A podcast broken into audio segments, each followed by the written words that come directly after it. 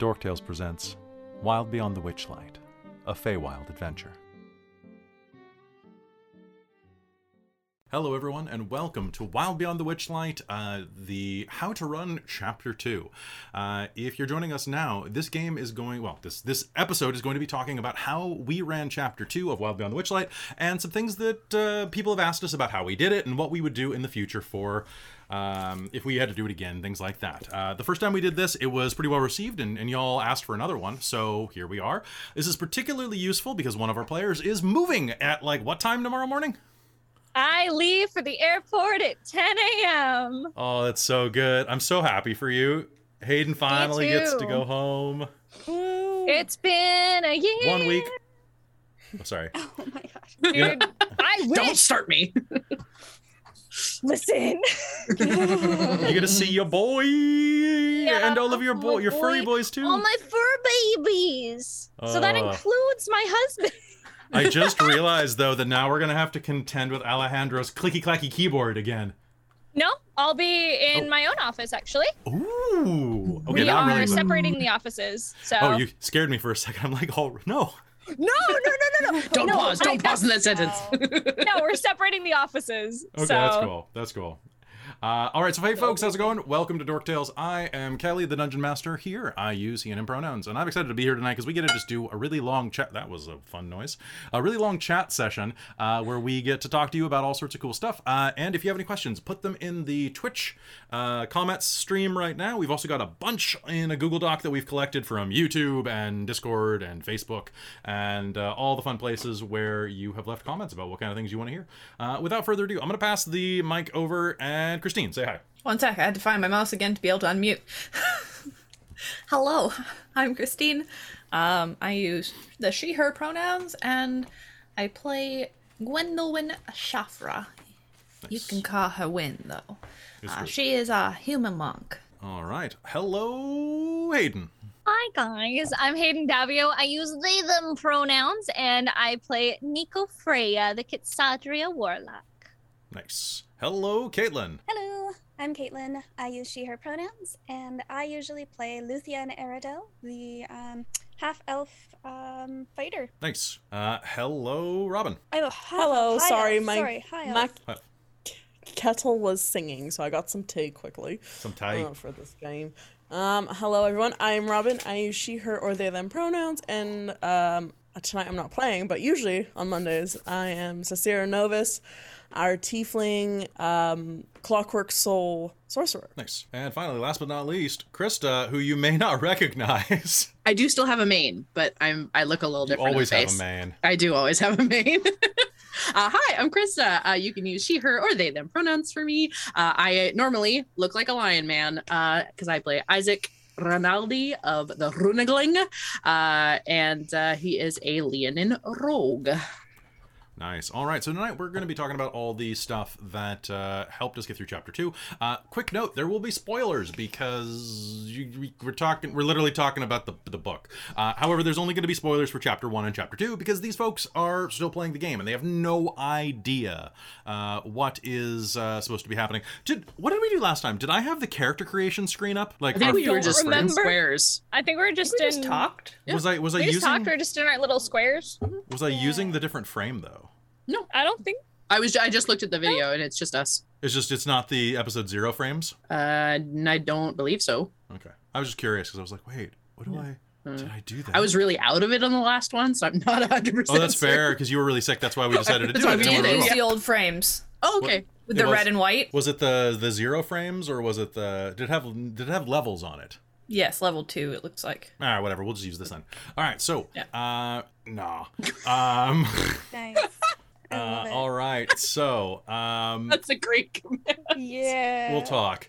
Uh, so, all right. So, folks, let's just jump into this. Uh, so, first of all, um, we're gonna have. So, I want you to start thinking about what worked for you as players and what didn't work, as well as some of your favorite portions of game, like what really sang out of the module and what really sang uh, between each other, as as well as what was kind of discordant. I also want to get a sense. I'll be asking you throughout this, like what worked for you with uh, inter party interaction and and where uh, you want your characters to kind of go from here. In kind of like, a, I mean, you don't have to spoil anything if you want to keep it secret, but like if there's anything that you want to do to try to like connect your characters a bit better, like we can talk about that too.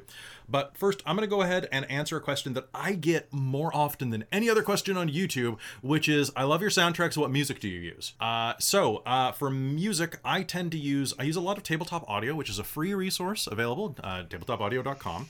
Uh, I strongly suggest you go support uh, whoever runs it, a guy named Tim, uh, on Patreon uh, because uh, seriously, it's a fantastic site. It's got sound effects, it's got loopable tracks with all sorts of things. And if you support him on Patreon, you can get MP3s of the tracks with and without sound effects. So the the basics have the sound effects and music mixed together, but you can get them separate, which is really useful um, because sometimes you just want the battle music without the noise of clink, clink, cling because that's gonna over headphones. It's not great um, for hours and hours and hours.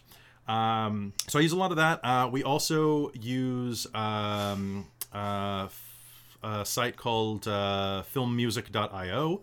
Uh, which is a bunch of free to use music, uh, so long as you use the uh, Creative Commons license with it. Make sure everybody knows it's always on our credits.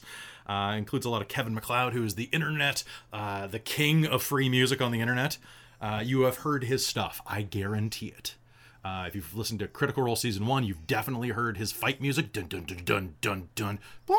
That one, yeah, that's him.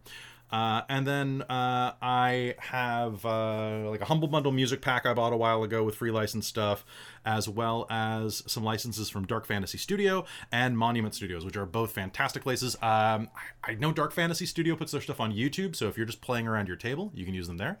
Um, but uh, I think Monument Studio does not because they actually are trying to like make money off of their work, which fair. Um, so I have paid licenses through them that I use, um, which is what our Patreon helps pay for stuff like that. So if you like the music, thanks. Uh, the Patreon paid for it, so if, hop over. Um, but uh, if you're doing your own music, I strongly suggest um, uh, just find cool stuff that you like on on like YouTube or um, there are tons of Spotify playlists if you're not broadcasting it. Um, nobody cares what you're playing around the table. That's one of the reasons why we found it so hard to run a um, a Star Wars game here because my God, Star Wars is ninety percent John Williams. Uh, and and lightsaber sound effects, and I'm pretty sure that we would get Disneyed the second I did the noise with my cell phone. I really want to though. I did like that the one time we did one, you did the opening crawl yourself. Uh, that so we, was just mwah. yes, there is one video where we had an opening crawl. Well, it's because we I tried to use a little bit of one in the opening crawl for that short Star Wars game that I ran for uh, you, Caitlin, and Neil, and we got we got Disney claimed immediately on it.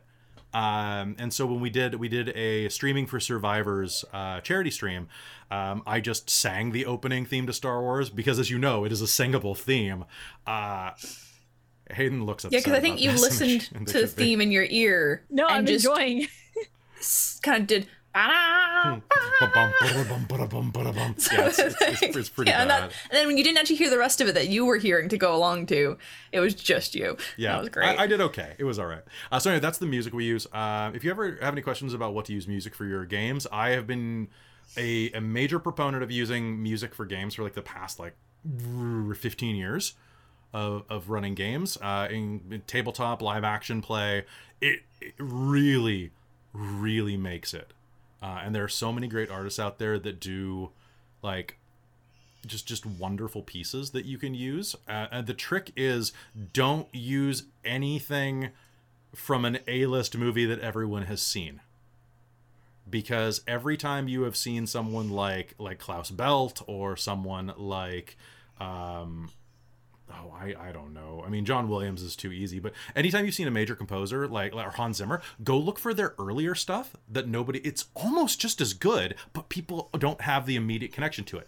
Uh, also uh, the use of leitmotifs is, is really really important in storytelling. So if you are up to it and find a song that you love enough, feel free to kind of keep seeding it throughout the game. Uh, we have one that I constantly use, and if you're paying attention, uh, to it. I know I know Robin is, and I think Krista definitely is as well, because you both are music geeks.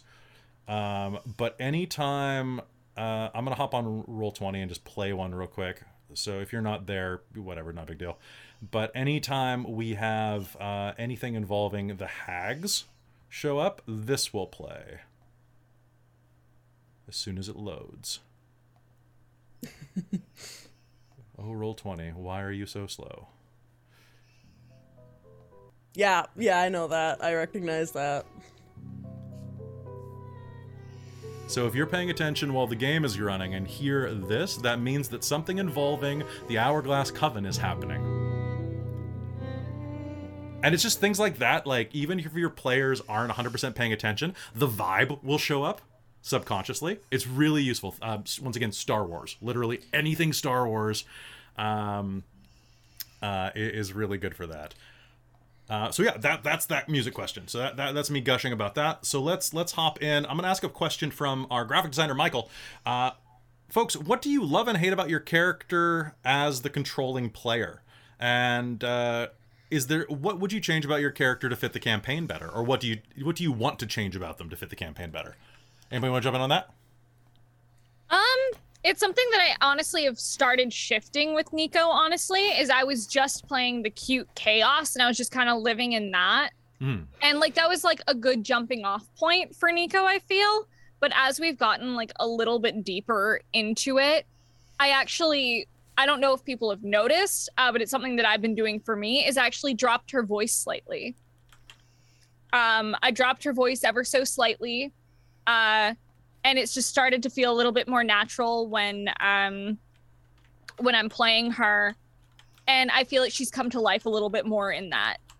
Um so that was something that I, it's not something that I disliked about her, but change like just changing up the voice ever so slightly hmm. uh really helped me kind of ground her a little bit more, I feel. Um Finding, like finding her still, voice was really hard for you in the beginning, wasn't it? Because like you yeah, bounced back and forth with a lot of accents.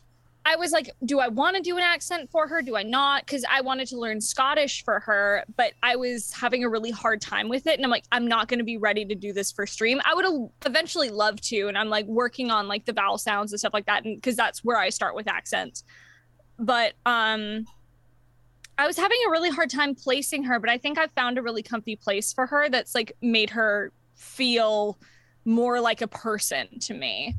Um, but I think that's kind of it. Is I'm like I want to try to ground her a little bit more and make her less. I'm up here all the time, and I think once we started introducing a little bit more like backstory things, I was starting to get. I was like, okay, this is kind of who she is. Um, but I think that's kind of it, really, for me. Outside of that, I'm like, I love Nico. She's a good good time. Nice. Yeah, I mean, I think something similar for Win in that I really started off with just being an absolute, just like, huh?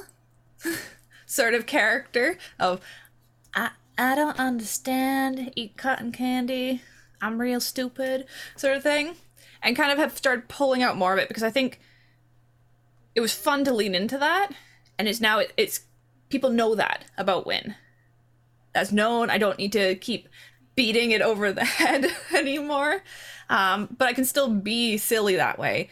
Mm-hmm. But I can pull out the whole, well, now let's negotiate sort of thing and be serious with like Bavlorna because mm-hmm. she's not intelligent, but she's wise. So, like, she gets shit. Right? She's just not very smart. she's fairly charismatic too, right?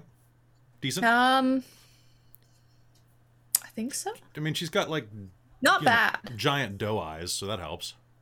She's real cute. It's good. I love playing her. It's if Christine looks at you with the doe eyes, you're like, and I'm pudding. I'm pudding. Goodbye. See, yeah. That look, that look, Christine, no. Yeah. Those of you Be listening still, on my gay podcast little are, heart. are missing out. You're Um, missing out. Christine's beautiful. It's true. Oh, we thank you. Um, there are a couple of characters like I I think that everybody's arcs have been really good developing up. Uh, particularly uh, recently, it's been really good seeing like uh, Luthien kind of fall into her role because Caitlin you usually start pretty quiet on characters and then like build up. Yeah. With the exception Yeah. of Talfrin on Random Memories, who just kind of jumped like, oh, Well, we started with a bang. it- literally, Literally. literally, you woke up in bed You next to someone else's somebody. wife. yeah. Yeah, wasn't Uh, he jumping? Wasn't he running out in a wagon or something? Like No, he jumped. Or like, like, yeah. What was Oh, that? right. He Uh, gathered his clothes and bailed out the window. He pulled an Aladdin. Yes, yes, yes. yeah, exactly. Yeah.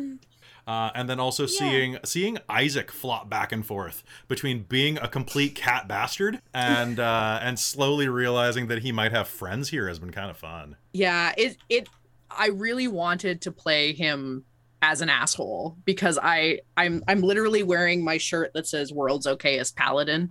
Um, I it's ha- for, for those of you that know me, it's it's hard for me to say no to people and it's hard for me to not help people out. um, so playing this character that like didn't instantly like, oh yeah, I'll help you. Oh yeah, I'll do this thing for you. Um, was very like counterintuitive and I kept having to like convince myself like no you're not doing this to help them. You're tricking them into getting them to help you. And i kept like having these like plans of like okay i'm gonna sell them out if this happens. And then Win just goes, but Isaac.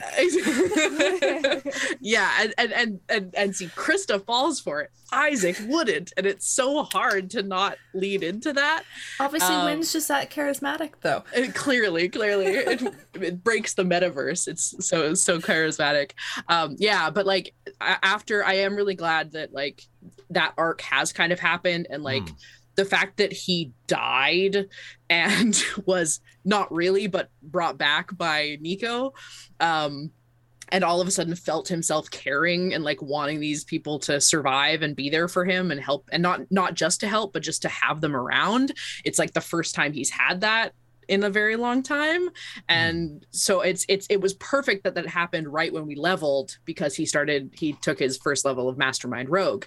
And so it it worked out perfect that all of a sudden his his his literal ability is to you know provide the help action from a distance in combat so he's literally learned to help people for the sake of helping people instead of getting it back Aw. it's it, it Nice. it's beautiful when the mechanics and the characters line up but that was always my thing i hated about him because it was the thing that i purposefully put on him as a challenge for myself That's it's really good though. It's really coming together, and I'm I'm really excited to see like how everybody develops. I, I know that we're gonna get a lot of emotional beats out of Nico in the next chapter. We're going to be getting a little more into Win in the next chapter, and now that Sassy has her creativity back, I think we're gonna be seeing a lot of different layers of this character. I know Robin, you've been trying to like juggle in your head how this is going to affect like how she's gonna change and grow and like all that. So that the stig like going on to like what you love and hate about it um because for a while um we can say this now that i fi- we figured out what um her character like what what her her lost thing was. I didn't have much of a concept for my character going into session zero other than oh i kind of want this doctor strange vibe but other than that i didn't know much about her until i rolled that secret that what she lost and create artistic creativity. I'm like okay cool this is why she likes order this is why she's brought up to this because she was creative and then now she just she's lost that. So the only thing that can kind of keep her going is and I, I played it she didn't really necessarily know as much about what she lost until the mirror uh, when they she saw the music notes. I was like well now she knows what she's lost and why. Um so i what i loved about that was like the, the choice but then i hate like the, the I, I was having a hard time finding her voice because I was trying to do the Doctor Strange voice and it just didn't work. So I was kind of just playing monotones. And I was like, you know what? I don't like her voice. So cool. When she gets her creativity back, I'm gonna switch up the voice. And you you niche you like you guys immediately caught that she sounded different. I was like, yep, that's When this you is didn't great. change it much, I was gonna say No. that the thing that was absolutely amazing was all you you you kept the same tone, but all you had was inflection happen, Yeah. Mm-hmm. and it was just like, oh damn. right, I love shit like that. I love when you like change something so slight but people pick up on it. I love that. I really, really love that. I'm excited to see where where Sassy goes. I'm really happy that Mhm. that you got the first tag, Yeah. and the fact Me that like you got to you're Yeah. you're gonna get to explore this even more for most of the game. Yep, I was I was really looking forward to that because I was like, okay, cool. Now that I know what it was, I'm like, I hope I get it soon because I also talked to Kelly about because my character is char- like sorcerers are charisma based for the spellcasting, so I have my highest stat is my charisma. But things for like performance, I'm like, Except for rapping, and doesn't- that and that is well, not to no, say. you had me roll me at disadvantage at the beginning of the I did. rapping. And then as she got better, you told me not to, and then eventually you actually had me roll with advantage for the last one because it was just because you had momentum. great. And I would like to remind you this is not me saying that rapping is not a performance based art, but this is me reminding you that uh, Dre is a doctor. So it is obviously, and he is a doctor of math. It is a science. It's yeah. a science. It's doctors. Yeah. I was I was gonna point that out last game. Uh, also, thank you very much. We just hit 2,750 followers. Thank you so much for joining us there, and for those of you who just subbed, thank you so much. Really, Indie Mama, Rollers of Fate, you guys are awesome. Uh, so yeah, dude, let's bump and let's bop onto another question. So we got some questions about the way the module was running. Uh, we got one from Wonka here. Uh, was there any part of the module you had to modify to create better a better storytelling experience? Uh, yes, there there are a couple.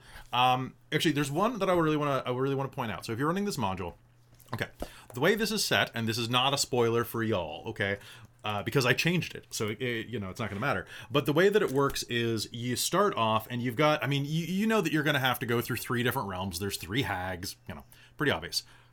The way they have this written here is that you're supposed to like bop around between these places potentially and that like there can be significant backtracking. I don't like that. I think that completely ruins the momentum that comes in a fairy tale because when you're when you're talking about it and this is this book is a fairy tale i've said it before i'll say it again it's all about the the forward progression and the growth and as you are going through this module there are you should not backtrack you should not get back to the Witchlight Carnival until the epilogue. You should, that's not the point of the hero's journey, and that's basically what we're doing here. Is we're going through this cycle, um, which is really funny because by the we started in the swamp, which is kind of like the the if you understand Joseph Campbell, starting with a swamp is kind of funny. Um, but then and we're yeah, it's really funny because we're going up into mountains in number three, um, which is on the bottom of the wheel. Um, but uh, so what I did is any chance I have to just push the story forward, uh, I do. I'll, I'll make something up. Like Bavlorna originally uh, asks you to go do a bunch of tasks for her and is like, you know, like bring me back this portrait. I'm like, no, screw that. She creates a magic mailbox for you if you agree to it. She'll have to borrow something from you, like your ability to smile, which you'll get back when you deliver this portrait, right? But until then, you have a temporary hindrance. Uh, but you have a way so that you do not have to go back. And I was completely open to, but so use that. Like, um, I think it was going to be like a bag of holding that just transports stuff one, dir- one or two directions. Um, so she could like, in theory, before they they they you know, burglared her, uh, she was going to be able to give them their items through the bag and then receive the portrait at the same time. We I didn't com- actually take that though, did we? Because I did- thought we said we'll come back. you you did, and then she got really pissed because she figured out that you Oh. started stealing stuff. So this was Yeah, my 'cause the red cap was shouting. So this is this is my original idea, right? Was to do that, uh, and then you guys completely did something different, which which uh, is another question we have. How do you handle it when players do something that doesn't line up with your plans? Mm, just you do it. Uh, we'll get on that in a sec. Um, but I was completely ready with this option for y'all to like open the bag underneath the ocean or something like that. I'm like, okay, sure, because. Amazing. Oh, that would have been fun. yeah. I know, right? Yeah. There was, I was like, she didn't think this through. She's not as smart as she thinks she is. Um, by the way, always make fallible NPCs. Don't make them like idiots, unless they're an idiot, in which case go fun.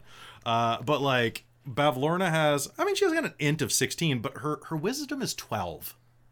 She might not think this one all the way through if she's greedy, and she's very greedy.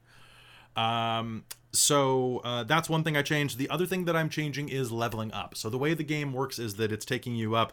Uh, you gain a level whenever you go to a new realm for the first time, and you gain a level whenever you encounter a hag for the first time. Uh, however, um, it didn't make sense to level you all up after the game where you first ran into Bavlorna. Also, hello, Raid. Good to see you, Nightbite. Nightbite, hi. We're, we're, we're talking about how to run Wild Beyond the Witchlight. So hope you uh, hopefully you like some D and D talk. Uh, so that that's normally where you gain levels. It didn't make any sense to level you up in the middle of a conversation because that's where game ended with you guys going to like go you know unplug a pipe. Um, But then I didn't want to level you up two levels in one session because the thing about leveling up in D and D, especially in a game where you don't do much combat, because this is not a combat heavy module, is that you um you don't want to level up too much at once because then you, it takes you you'll, you'll stumble over your powers and like your new abilities and stuff especially like like christine playing a monk for like like one of the first times monks get I've weird barely stuff fought. One for most people, um, level three is a big one because that's when you get usually all your subclass stuff. So like, that's a bunch of new things to to learn. So doing a, a quick jump. Well, and see, I'd already done that with Monk once in um, It's Always Yeah. Magical in Fandelia because we jumped levels fairly frequently. Oh, and 'cause then, it- yeah it was so It was difficult trying to Yeah. um, actually like wrap my head around everything that Corlin could do in that game because she was a monk and all of a sudden I'd have all these options because I'd have all the stunning fist, all the flurry options, all the ki point options, all this stuff that I was like, okay, what can I combine and what can I do? Because suddenly you'd go from having like three ki points to an ass load, and you're like, ah, okay. yup. Which Well, I'm fully forgot all of rogue abilities. I like I for the, I think for the first time in game I used disengage, and I was like, oh right, I have bonus actions. Dude, bonus action disengage, bonus action dashing. Ah, I love So good. Well, this my, is my like- first time like properly playing a human with feats. Mm-hmm. I keep forgetting what I can do. yeah. Dude, I consistently, no matter what game I played, I consistently forget feats. yeah. Right. Right. Especially when you have like a ton of stuff on like crits, you're like, oh, I have 10 more things to do. Hold on. Yep. Yep. I'm hoping this is going to help me out because I got a new tablet recently, and I've been setting up OneNote Yeah. for all of my Witchlight stuff. Nice. And I've been sitting there putting all the monk abilities in, all like the special monk ways stuff in, all of Win's stuff in. so I'll have a character sheet and this, and I'm hoping this will make it easier because it'll all be on one page, no flipping back and forth through like two different books.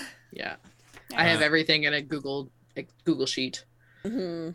It's pretty handy to use like use use a cloud based thing. Uh, and then the last thing i just want to mention real quick about uh, changing the module. Uh, i okay d&d modules have these little hang-ups in them from time to time. And what they basically are are story blocks. They're they're not intentionally put there by the designers but it's this way that in particular dungeons and dragons modules tend to think about things. And it's uh, the there is only one way to solve a particular problem. There is one spell that can fix this exact problem hand wave that out of the way. If it is not a central problem in the story that the characters have to work toward you don't need it. The one that i'm going to think of uh, immediately because i've done this a bunch in this module i know some of you will be like that's not the way it, it's written in the book. Yeah it's not. I just wait i, I hand waved it because i wanted the game to keep going. Also we're performing it for you as much as we're playing it so you know having the characters sit around and try to figure out how to do something for two hours is, is, is you know it's not as much fun uh, and what it is is the bard that you helped him get his heart back all of you can just grab whatever um you had taken from you and it automatically goes back into you but for some reason he has to have a remove curse spell cast on him for his heart to go back in Oh. yeah That's so specific. Yeah. yeah That's a fairly high level specific. spell. I'm like, And that's Mhm. also I don't think any of us have remove curse. Like that's definitely something where you'd have to double back and go back to him once you're higher level, and that's something you'd have to de- deduce. And I'm like, that really wasn't that clear to me. And usually, if it's remove curse or something like that, you can kind of piece it together. Be like, okay, so there's these certain things. Okay, I can maybe remove curse or greater restoration this and Also- it'll work. that relies remove curse like sure like it's a good chance you're probably gonna have like a, a spellcaster but of our party hayden's the only one that can get it I'm the only is- one that can get it, and I'm like, that's yeah but One you're a of two warlock so you get like spell three slots. spells yeah Yeah, there's one of two spell slots and also um material components. I'm pretty sure I could be wrong. Oh, pardon me. And so, on, and on, I was gonna, and on top of that, it, it's like ours didn't, but his does. So I feel like you kind of have to go one way. Either make it remove curse for everybody. For everything, yeah. Yeah. But you know, here's, or here's the thing. It never mentions, to, to my knowledge, a curse in his write up. So here's what he tells you The flutist is a wolf elf named Octavian Meliamne. Who came to Bavlorna seeking magic that would make him forget his lost loves. A deal was struck, but when it came time for him to pay up, he refused to give Bavlorna what she wanted in return his still beating heart. As punishment, she took what she wanted by force, switching out Octavian's heart for a goat's heart so that he would not die. The process left him unable to feel or exhibit emotion. He is truthful with the characters about what happened to him. He knows that Bavlorna, what Bavlorna did was wrong, but he can't even get worked up about it. He suspects the hag is keeping his heart as a trophy. Unbeknownst to him, Bavlorna is using his heart to keep her meat locker cold. Uh, and the bottom, uh, if the characters return his original heart, he reciprocates by giving them his pipes of haunting. Uh, while Octavian and his true heart are within five feet of one another, any spell that ends a curse can swap the goat's heart with his still beating true heart. Uh, when Octavian gains his true heart, the goat heart appears at his feet as a dead, desiccated lump of tissue that I had keep, keep pulsing because it was funnier that way. For fun. yeah. Also, Yeah. I had it explode yeah. out of his chest in a real. Yeah. Dude, I love that though. It was also, so I looked it up. I was thinking of a different spell. Remove curse only has verbal and somatic, no material components. But I just wanted to clear that up for the audience. don't at me, don't at me. Those spells. Yeah. I Don't was just me, thinking bro. about something else. I'm just double checking. Anyway, but no, I loved how visceral that was. It was like, yeah. It was great. It was which fantastic. for very me, good. when you give me that stuff, I'm such like a horror nut that I'm like, yeah. Well, and I think that one of the things that you sh- you should do if you're running this and you want to incorporate horror, go into the Sam Raimi side of horror. Don't go like go to splatter to splatter Yeah. like comedy horror. And it works so well in this module because, like, I mean, if you read any old fairy tales, they're gruesome as hell. So go creepy Oh, yeah. and go splattergast. Yeah. I Um, remember Yeah, go that grim. Luthien was like, "Oh my gosh, I messed up. Yeah. and then he's like, "Oh, I'm this wasn't fine." supposed to happen." Oh, I'm fine. Um, that was. Yeah, that's. I'm glad you changed that because It's weird, right? You wouldn't expect that. Yeah. Uh, let's see. So we had a question from Ringy uh, over on Discord. How do you feel your character has grown or changed since the start of campaign? So we already did that one. So that's kind of included in what Michael asked. Um, has the character taken on a version of themselves different from how you originally envisioned them, or have they remained consistent? That that's pretty, pretty much the same. The kind of covered already. Um, yeah. What were the aspects of chapter two that made you excited to have your character engage with it? That's a good one. Same still from ringy uh, were there encounters that made you feel like interacting with it was something important for your character? So i guess uh, we have a few questions in in that i've collected that are what about this chapter really stood out for you? So like what what was your favorite thing in this chapter for your for your character to interact with and just to see as a player And to be clear, just because I I'm a forgetty butthole, Yeah. chapter two is everything in Hither. everything in right? hither so the moment you Okay, s you step onto the bridge that big that Cool, cool, big cool. old bridge Jeez. Just making sure. So like the past six Um, episodes, five, six, something Yeah. like Oh my gosh. Somehow feels What- like more than that, but I don't what know. What episode did we? What what Uh, episode, episode was the last one? So yeah. I guess seven episodes. Yeah, then. yeah. No, I'm trying to remember everything that's happened. I'm gonna go grab. Um, I think one of my favorite things is, I'm like, this is just from like a character standpoint, so maybe it's so this, but I don't know. Um, is when we met like the little, um, the will o wisps, I believe, Oh, the wi- and we got the um. You look like you have something you want to Oh say. my god, the drunks, the, the ones we got drunk. Yeah, Yes. I love that. When I was like finding the little locket and everything of Nico's, I didn't expect that to like hit so hard. And I was like, I know Nico misses her brother and is looking for him because she wants to get back home together. Like it's pretty evident. So saying that's not like spoiler. Oh no, clearly. Mm. but like finding that in character, I'm like, this really is hitting home for her a lot more than I, as a player, expected. So getting to just kind of play that out, but still having her try to be bubbly was really fun. nice. I really liked that. And that Uh, was I think that was my favorite. And then also um, the initial meeting with Bavlorna was really cool. Thank you. The the the wisps were, were entirely improv. They're in this book, but they don't. Yeah. They also they can't get drunk. but I was like, yes, they can. Which light wine? I remember you saying after game, you're like, they can't, but they can here because it's fun. it's We're. Exactly. playing D and D and we're having fun. So Oh. one of the, th- sorry, Yours. Okay. Um, so one of the things that I think I've, in general, like it, it's kind of a continuing on from chapter one. But one of my favorite kind of interactions for our story and our characters was helping the um, the jingle jingle jangle. Really? Or The lot jingle yeah, jangle? yeah. I I really like. help jingle I just like how helpful of a party we are. Like it's just like starting with the um, the snakes that win like I was gonna befriended to say, I save Sir think- The bridge and the snakes were my favorite. Really? The Yeah. snakes? yeah, because I was just like, oh, I'm a monarch. Well, yes, you can bow down to me. Yeah, that was like, Salutations. oh shit, I actually managed to charm them. This works. And just experiencing Pr- Prismeer for the first or um the whole area is Prismeer for the first time, but experiencing Hither for the first time is just like it really had that ma- like magical fairy tale feeling. You really brought that in. Like it felt really kind of mystical and fantastical. Thank you very much. Um, I I really like that the Feywild kind of reflects what's in your heart around you, uh, and that's actually built in, into the the mechanics here. So if you do a bunch of bad stuff, Prismeer gets darker, and if your players are doing bad stuff, incorporate that. Like and and don't be too subtle about it beyond the first step or two. Like if they start going around, if they kill Jingle Jangle, like seriously, storm clouds. Like have lightning start striking, have the ground shake, like be do some crazy shit. Um, if they're just like being jerks, you know, maybe have them get like pricked by things because they're being pricks. There you go. Ah, like the sewing needle. So, Yeah. oh, so why are there sewing needles everywhere? Oh.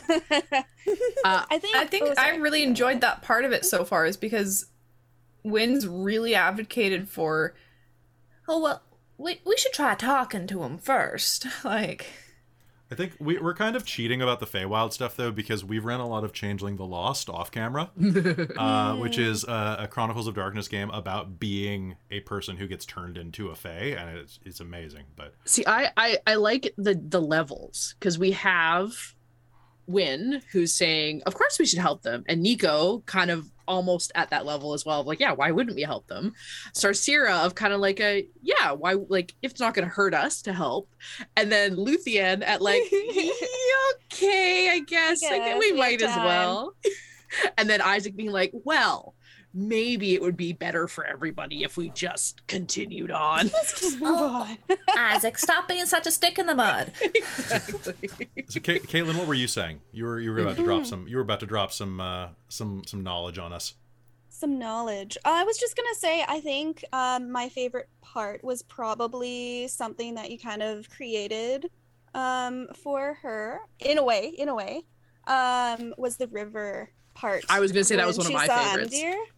Yeah. Yeah, So that was lovely, And yeah. I really like how her story is kind of coming out without her actually lore dropping because she's not a person clearly who would lore drop her own story and being Mhm. like this is why i'm here and this is what's going on um, she's getting closer to being able to do that with with everybody but um, she's still not quite and the battlefield. it's not like, who she is as a person oh yeah the the battlefield old as battlefield that's one of my favorites was being able to like Yeah. have have you set to rest these these armors originally there there's not Yeah. uh, so it does say uh, that the characters come upon a bog that was the site of a battle between elves and fomorians long ago uh, it's littered with a bunch of uh, animated armor uh, clearly elven design uh, and basically they just stand up and mimic uh, they become inanimate and collapse if its helmet is removed.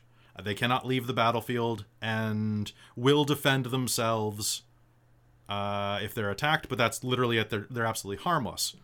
Um, That's the entire thing they give is like you can take the helmet off and then they deactivate and they never get up again. But having you interact with them and use that type of like sense of elven history and heritage just like adds wealth of detail to your character. Because like, you've been around, like you're like what 200 years old, something like that. Like you know stuff. yeah Like Yeah. you've experienced stuff. You remember You were there, Luthien. 200 years ago. Exactly. It- yeah, that that was so beautiful, and that yeah, the Mm. river scene with the the um image that you were seeing. Oh, That was very emotional for me as a player listening to that. Oh, Like, that yeah, one of I was just was like I was like I was so that was so cool. yeah, I love that. Anybody anybody Uh, else got a particularly favorite moment from Uh, this chapter? my girlfriend will kill me if I don't mention Jevik.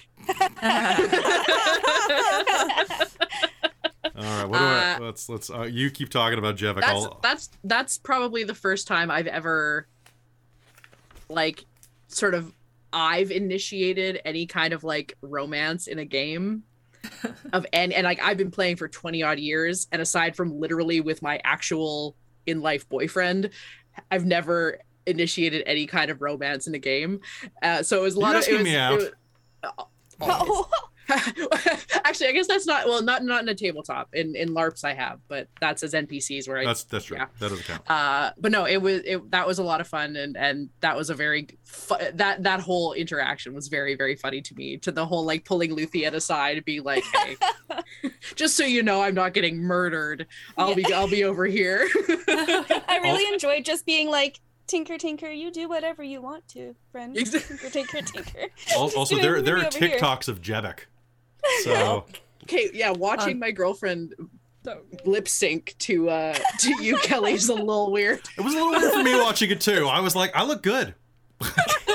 yes for those of you that like to go it's on tiktok uh i uh It's in the oh, Discord. yeah it's in the discord Yeah. It's Go in the find it. Discord, It's yeah, very yeah. good. But um what do you guys think of Agdon? Agdon Longscarf. Uh, should I remind you of a little oh, bit? he was of- an irritating little The, butt. the irritating coward. What? so he party wipes people. yeah Like if you I go could- to I like some of the that. forums, I could see that. but you guys kicked his ass in one round, and pe- like people were like, "How how did that happen?" He totally he wasn't expecting a mobile monk. He wasn't Yeah. expecting a mobile monk, and also his stats aren't that great. Like he's he's listed as CR two, but y- y'all are level two going in, and like he's got he's got a lot of mechanics that I think that the module kind of assumes that you'll use, uh, and kind of imply that you'll play them in an unfair way. That you'll do the oh you just can't catch him. It's like well no you can try like obviously and then Well, like I didn't. Yeah, it, it- they all they all got Isaac. He ended up in the mud doing nothing. I did nothing that. Oh, I did nothing that Yeah. fight too. I think I shot one firebolt, maybe. I did nothing Yeah. in that fight. It was just like, okay. I That clocked him with a also a good part. quarter staff because I caught up to him. Hmm. Yeah. I also enjoyed yelling at him to give me my hat back and like using Toll the Dead. Oh yeah, Toll the Dead wrecked his shit because you kept Yes. rolling d12s, and the dude's got Yeah. 36 hit points. Like you, you roll max three times, he's like, pff, Yeah. you know. I mean, I've obviously, yeah. gone. Toll the Dead has some things about it. I know, I know. Don't, don't, don't Yeah. at me. Um, but, But- like his, uh, th- I should have used his standing leap more, where he can just like jump out of you, out of the way. But y'all. I, I really enjoyed playing him as much time as I got because I just got to be an annoying shithead Bugs Bunny. And Yes. anytime I can do my Bugs fun. Bunny voice, I love. Uh, but I also liked being able to just blubber while you guys captured him and just That was Like- very fun. Yeah. so like play play Fantastic. cowards by the way, folks. Like this this guy's an asshole. Like he is a coward. He is a blubbering baby. Have fun with him being pathetic when the characters beat him. Um, uh, I'll say one other thing that was really enjoyable about this half of the campaign Hmm. was not something necessarily that happened due to like what was going on in like the module, Hmm. um, but because originally Krista and I had planned a bit that Isaac was going to be a bit stupid about presenting a bad idea, and Win was basically going to be his cheerleader because she's kind of stupid. So she'd think, "Oh yeah, that sounds great. He presented that really well. Yeah, let's do that." it's it's reversed. Yeah. Win's going, oh, I think we should do this. I, Isaac, come on now. and it usually works like I mean, it, it works in one of two ways. Either it's a dumb idea that he looks at and goes, This is gonna get us out of this. Sure, absolutely. It sounds great win. Or it's like, oh yeah, okay, everybody's clearly gonna get on board with this. Yeah, fine.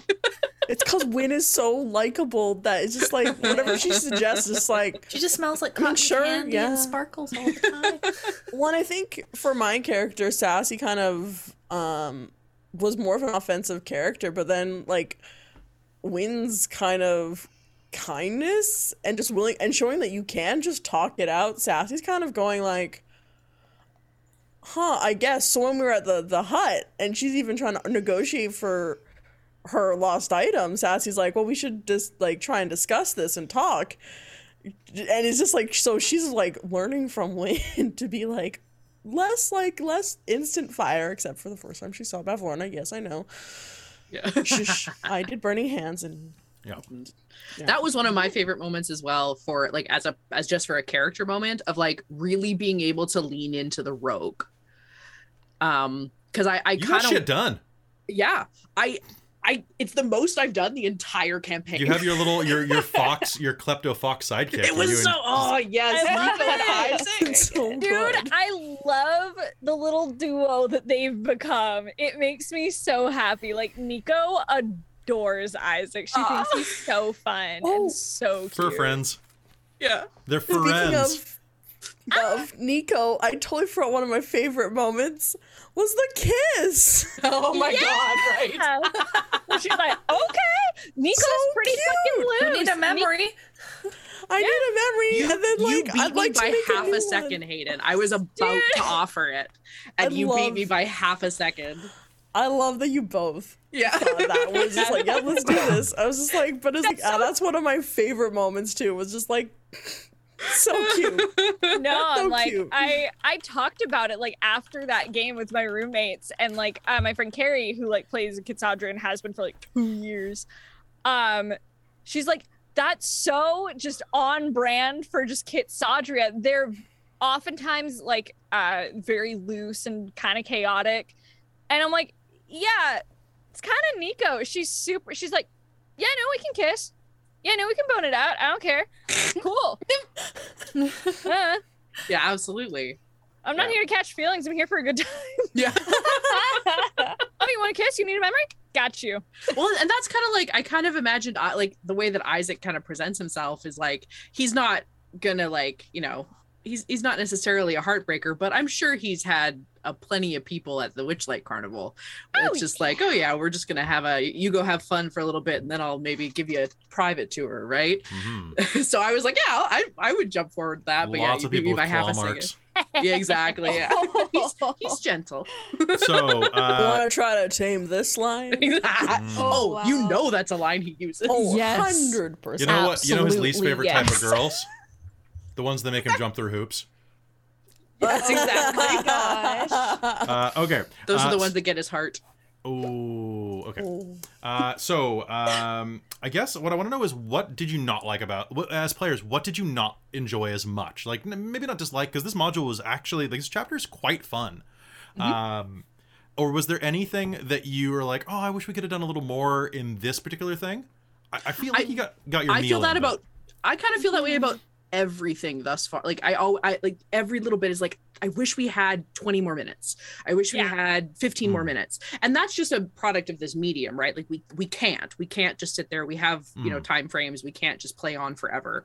Um and yeah, the, it's just I think it's just because everybody here is so good and there is so much meat on the bone of this module and the NPCs and all the player characters like just engaging in that is so incredible and like I just want to keep there like anytime you cut a scene I'm like but there's like there's like half an hour more stuff here let just let us stay here well, it's that whole like the problem with like this the, the the beauty and problem of this being such like an open world module. It's like, no, I'm not doing the main quest. I'm doing all the side quests I can. I want to see hmm. every part of this hmm. this area because it's Fuck. this is so much fun. You're practicing for that Witcher role playing game, are you? I am. I am. I want it. You just want to play think- Gwent. If Yeah, I do. anything, I didn't particularly love um Bavlorna and the the Bullywugs. You didn't like much. the Bullywugs? What was Like, they wrong were with the funny. Bullywugs? Like I liked them for the first episode well enough, but the episodes that were just them, I felt were a little meh. There wasn't as much to do oh man, after it- we like gained bucket proficiency.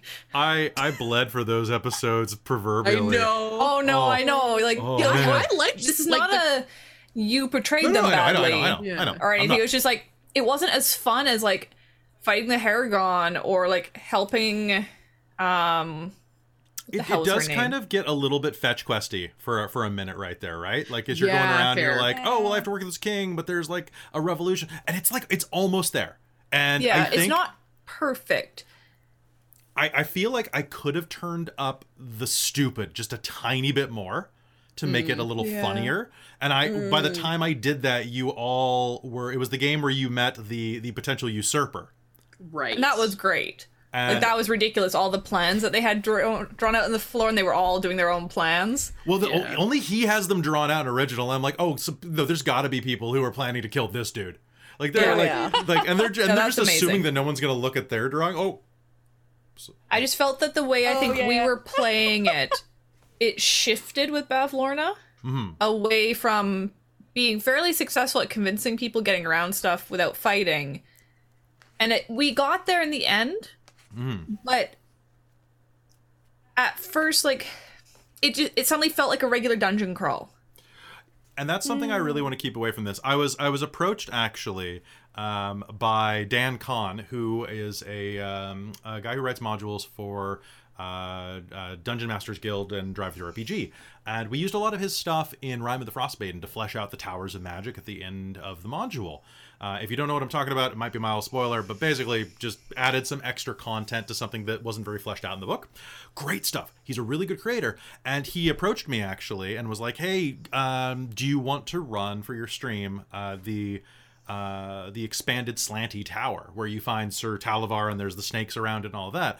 And um, so I looked at it, and because I'd actually already bought it because I was planning to use it, but um, it turned it into a, a dungeon crawl because what what he's trying to do is um, as far as i can tell is he's developing content for people who want this to be a little more d&d and a little less drama exercise which this book is way more of a drama exercise than say like storm king's thunder or curse of strahd Oh, it's And- a freaking like improv game. Like it's Yeah, it's it's hundred percent basically just improv. it. Have a snappy response. Go go go go go.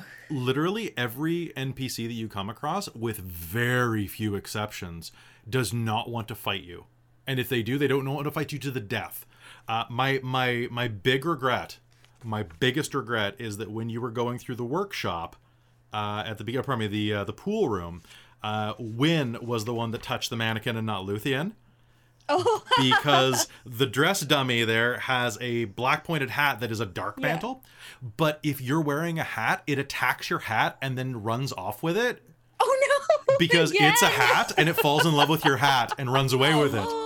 Oh my god. Precious. Well, it says That it is removes the headwear and amazing. flees with it. I'm assuming that it's trying to score, but Absolutely. and you'll find it like creating little hats. Maybe there are tiny hats that come out of this. I was really hoping. I was open to the possibility, uh, depending on how much time it got with your hat. Oh, holy shit. But That's there- amazing. Right? There are things like the tree blight will mess you up, and I think that's about it in this Oh, in the this tree module. Because you know, if there was a was stash wild. of like Did. rando hats hanging around there, like dusty, like but obviously not ones that Bavlorna made, Win would have put one on. It's true, Mm-hmm. but this thing would have would have already gone after those hats. That's why there weren't any. Mm, That's true. You're talking about Gotcha. hats, and I'm I think it's like the second parts of the Caribbean movie where it's like Jack Sparrow's just trying on all the different hats and none of them work. I'm just picturing Luthien doing that. It's Yep. honestly, it's the only it hat doesn't- that works. I'm just like I keep I pi- anytime she loses her hat, that whole sequence Oh is what goes God, through my mind of him going through Yeah. like the crowd trying to put on it and be like, no, it doesn't work. I love it. but Luthien would never because they'd be someone else's hat and they're probably dirty. Exactly. Oh, yes, absolutely. Ooh, I found a really this. interesting question at the bottom. I think it's the one that Krista pulled off YouTube.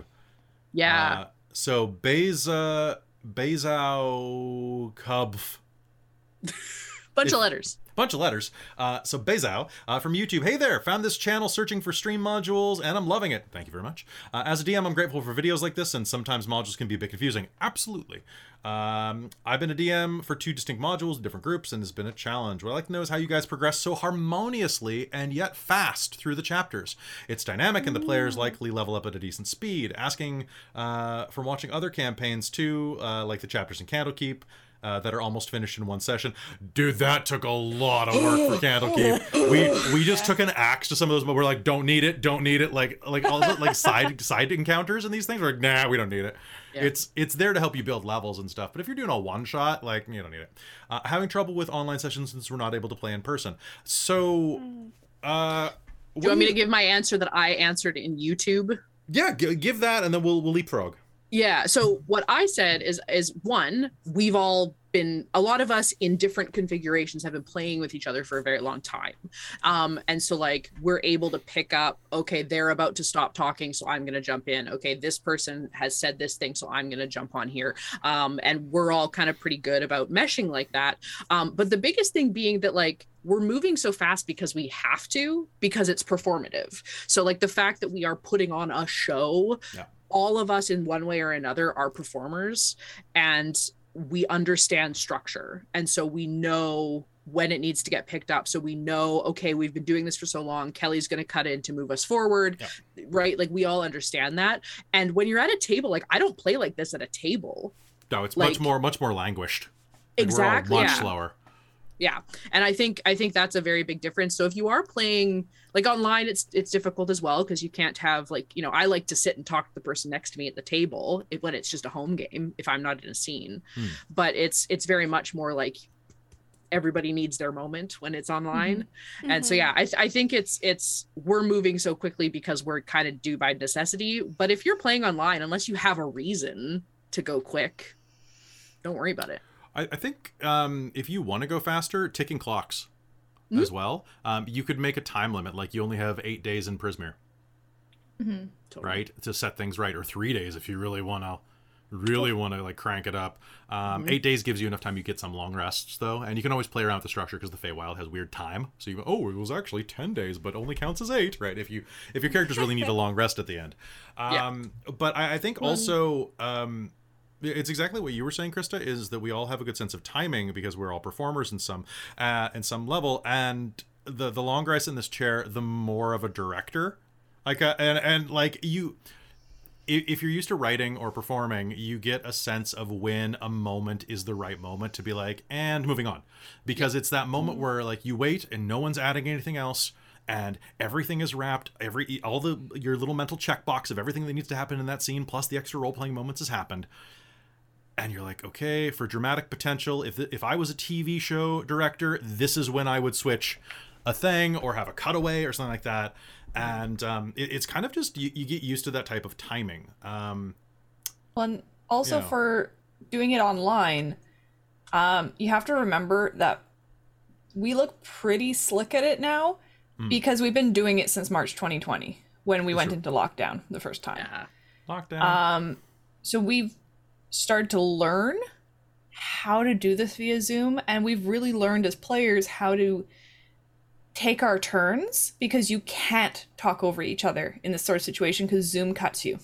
yeah Yep. Whereas at a table, you can talk over each other. You can have a babbled conversation with multiple people at once without issue, but you can't really do that in an online setting because it just doesn't work. Um, Hmm. Also, you can have side conversations at a tabletop setting because you can whisper to each other. You can't do that here. You have to kind of type it out. yeah and Um, so even you then can have like private conversations that way, but it's not quite the same. yeah Yeah. because even even before that right like even when we were all playing at a table we weren't having breakaway conversations because it would be picked up and and you didn't want to have Mhm. that right so even before zoom we but had you could at least have like the sort of absolutely it wasn't quite as sort of yes. side side comments as they as they were t- clearly like say Robin was interacting with whatever Kelly was giving her for her Yeah. scene. Hmm. We could be like, uh huh, uh huh, yeah. Yeah. Cat that's what the zoom kind of like tiny that's what the zoom chats background. for yeah. the Zoom chat's for. Um, I think also else? the yeah, I was gonna say I think why we work so harmoniously together is that a it's just good good um me do words well. Chemistry that's the word i'm gonna use. Uh, we have really good chemistry. All all six of us have it a really good chemistry with each other that and we're also again the performers so we're considerate and we know like everyone wants their moment. And so we know like okay yeah i'm having this scene with krista. Okay it's now the other people's turn. So it, we're just kind of we're very considerate of each other and how we all work together and kelly's really good at at moving scenes and and organizing all that.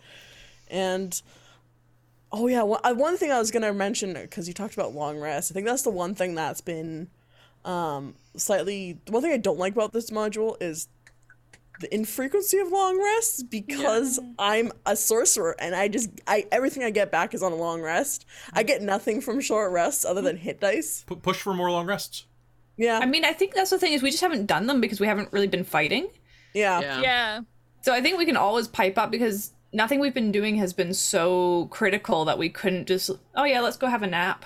Yeah. And I'm like, honestly, I'm like, if you need one at the top of next game, let's go. I get my stuff back on short rests for hmm. my spell slots, which Me is too. dope. Well, and there's and there's been so many like there's been like conversations I want to have in character with people, and I keep being like, oh, I'm gonna have this conversation next game because we're gonna. I'm sure we'll have a long rest and we'll be like sitting around a don't. fire or something, and then we don't, and I'm like, oh, okay, well, I guess I'll I won't worry about that. Well, maybe Yeah. next game, but I have all these like- like conversations I want to have in my head. I love lo- like rest conversations Yeah. or like uh watch conversations. Those are some of my favorite things. Or like something that I like to do uh that I've done recently is I'm like pass another character a note and be like we don't have to talk but we can I'd like to talk to you. And it's like little little things and like sprinkling little things here and there. I love doing that kind of stuff and I love fireside chat. So I'm like Mm. more long rests because I Yeah. super hear you, Robin. Because I'm like, honestly, those long rest conversations and moments like that Great. are so good for building group dynamics Mhm. and Mhm. having those asides because you can build stuff during combat and you can build stuff during dungeon crawls. But I think, especially in a module like this, where it is so role play heavy, having Mhm. those asides and those moments to build those character relationships are so important. And they're some of the most fun, especially for us as performers. Mhm. Yeah. Character interactions are some of my, Yeah. that's where I thrive for Yeah. D&D. I guess I, love hadn't them. really noticed because we did so much of it in the carnival. Yeah. Like we had we so really much did a lot. conversation and whatnot then. I just didn't Well, and really that notice that we hadn't been actually doing as much. Yeah. Well, and that was the thing is like I was I personally was hesitant to partake in conversations at the carnival because I was like Isaac's not going to share his story with these randos he's been tasked with, Oh, right? yeah. And exactly. Luthien yeah, We're same, right? Yeah. yeah. I was like, I don't know these people. You don't need to know why I'm here. If Hmm. you help me, you help me. I can help you a little bit, and Yeah. And, and so like I've, I've been looking forward to the opportunity to like and then like Luthien in particular like I had all these little conversations I wanted to have with Luthien and like pull out all the all the backstory and be like so husband just deal with that like what's the deal with that? Please just do that in character. Like, please just like literally just my wording that I do want that. Oh my god. so it's probably gonna come out but like that that's the thing is like have all these little conversations Mhm. and like being you know like things with nico and like oh your brother like what's going on with that like what's what, what's the deal there what's happening right and get into those little bits and pieces with everybody and, and pull that stuff out I will keep that in mind. I'll do some more long rests. We are actually starting off. Um, Soul was mentioning in chat. Oh, you've got plenty of time on the way to on the way to thither. Yeah, actually, I do have a bunch of stuff planned for the balloon ride. Like the first yay. the first half of next game is going to be that it's going to be one part role play, uh, long rest role play, and one part uh, everyone's favorite narrative technique from Reign of Emery's, uh, the weird flashback episode. Yay! Yay! Because everybody loves having backstory reveal on camera. Yes. Well, and the fun of that is that you are such a good storyteller that just giving you free reign to describe what's in your head for us. Yeah. Where we're not having to do necessarily a ton of interaction to like explain it ourselves. It's coming like from a, a structure that you're giving us all the structure to work within and all the descriptor and all the the detail and fun stuff that we nec- didn't necessarily think about. Mm. Like I love Claudette's backstory because you fleshed it out. Like well it works I into maybe the gave world, the little yeah. details, but you gave the whole structure of like who these people were. Well, thank you. Um, on the note of making the game run faster, there, there are two quick things before we move on to another topic that I want to suggest. Um, uh, Robin really brought it up that um, I think it was Robin. It was it was Robin or Krista brought up that like we all know each other really well and we've been playing together for quite a while. Was that Krista? Uh, I, just that like all of us in some configuration or another like i mean like hayden and i this is the first Oh. time we've played together Oh. but hayden's played with a bunch of people and That's yeah. true. Uh, it was Robin mentioned chemistry. Uh, chemistry Yeah. is really important. So whenever I put these games together, I spend tons of time doing just casting exercises in my head. And this game was very easy because I was like, oh, Krista's never been in a game with Hayden. I bet these two would get on like a house fire. Or whatever the phrase is. Uh, get Clearly, on. clearly we did. Well, because Yeah. you're, you're both very lovely, charitable extroverts who who could really, but you're different types of extrovert that would feed together in like a feed like a positive feedback loop. So funny you think I'm an extrovert. Well, Same, no, right? okay. Fine, fine. loud Your, and your Maybe. extroversion, You perform it. Your performative extroversion Yes. is a feedback loop because Krista is so amazing at making you feel like you're doing the right thing when you're funny, and you are a very funny person in your own right, and are also very complimentary of people when they make you feel good, Hayden. So together you become like it's that it's that I whole like it. it's like Well, it's, and it's having an you two reactor. do that brings it all out for me. Yeah. Because I find nothing more stressful than having to be the leader. Like if nobody else is giving me the energy to play with, Yeah. I can't do to it. off of. Like everybody's Mm-hmm. commenting on had always commented about how snappy Callie was and how just kind of sassy and like nasty some of her comebacks could be. And that's Hayden's fault. Yeah. That's And Hayden. Like love if you hadn't given me that to play back off of, it wouldn't have happened. Like you just kept giving it back and I would just keep giving it back to you. It was great. Yeah, I love and- playing I off love that it. that that's like the kind of sillier, kind of more boisterous energy, just to be more subdued and more matter of fact with with Luthien. mhm. Well, Oh. I love that you basically brought up and created the whole thing of win don't like it. Oh, don't lick it. You started that. I'm like, You okay, I gotta that find the most outrageous thing to lick now. it's it's it's probably Isaac. Just lick. Uh, Having having well, I don't Luthien know. to We play read off of everything that. on. Uh, and, and it's it's really great because when we have a stream like this, like I I can pick personalities that mix well together, and it's it's a lot like just like painting or like cooking, right? So like um. You've got.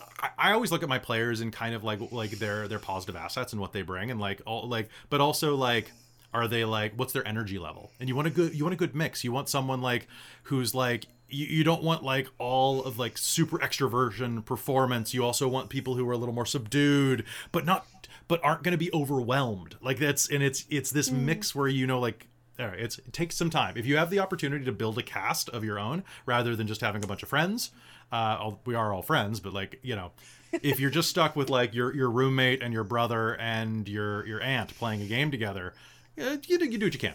Um, the number one thing I would suggest to just move things along though is uh, enforce a rule at your table table where everyone celebrates victories of other players because it keeps the morale up and it keeps the game moving when everybody cheers when someone else nat 20s, not just yourself.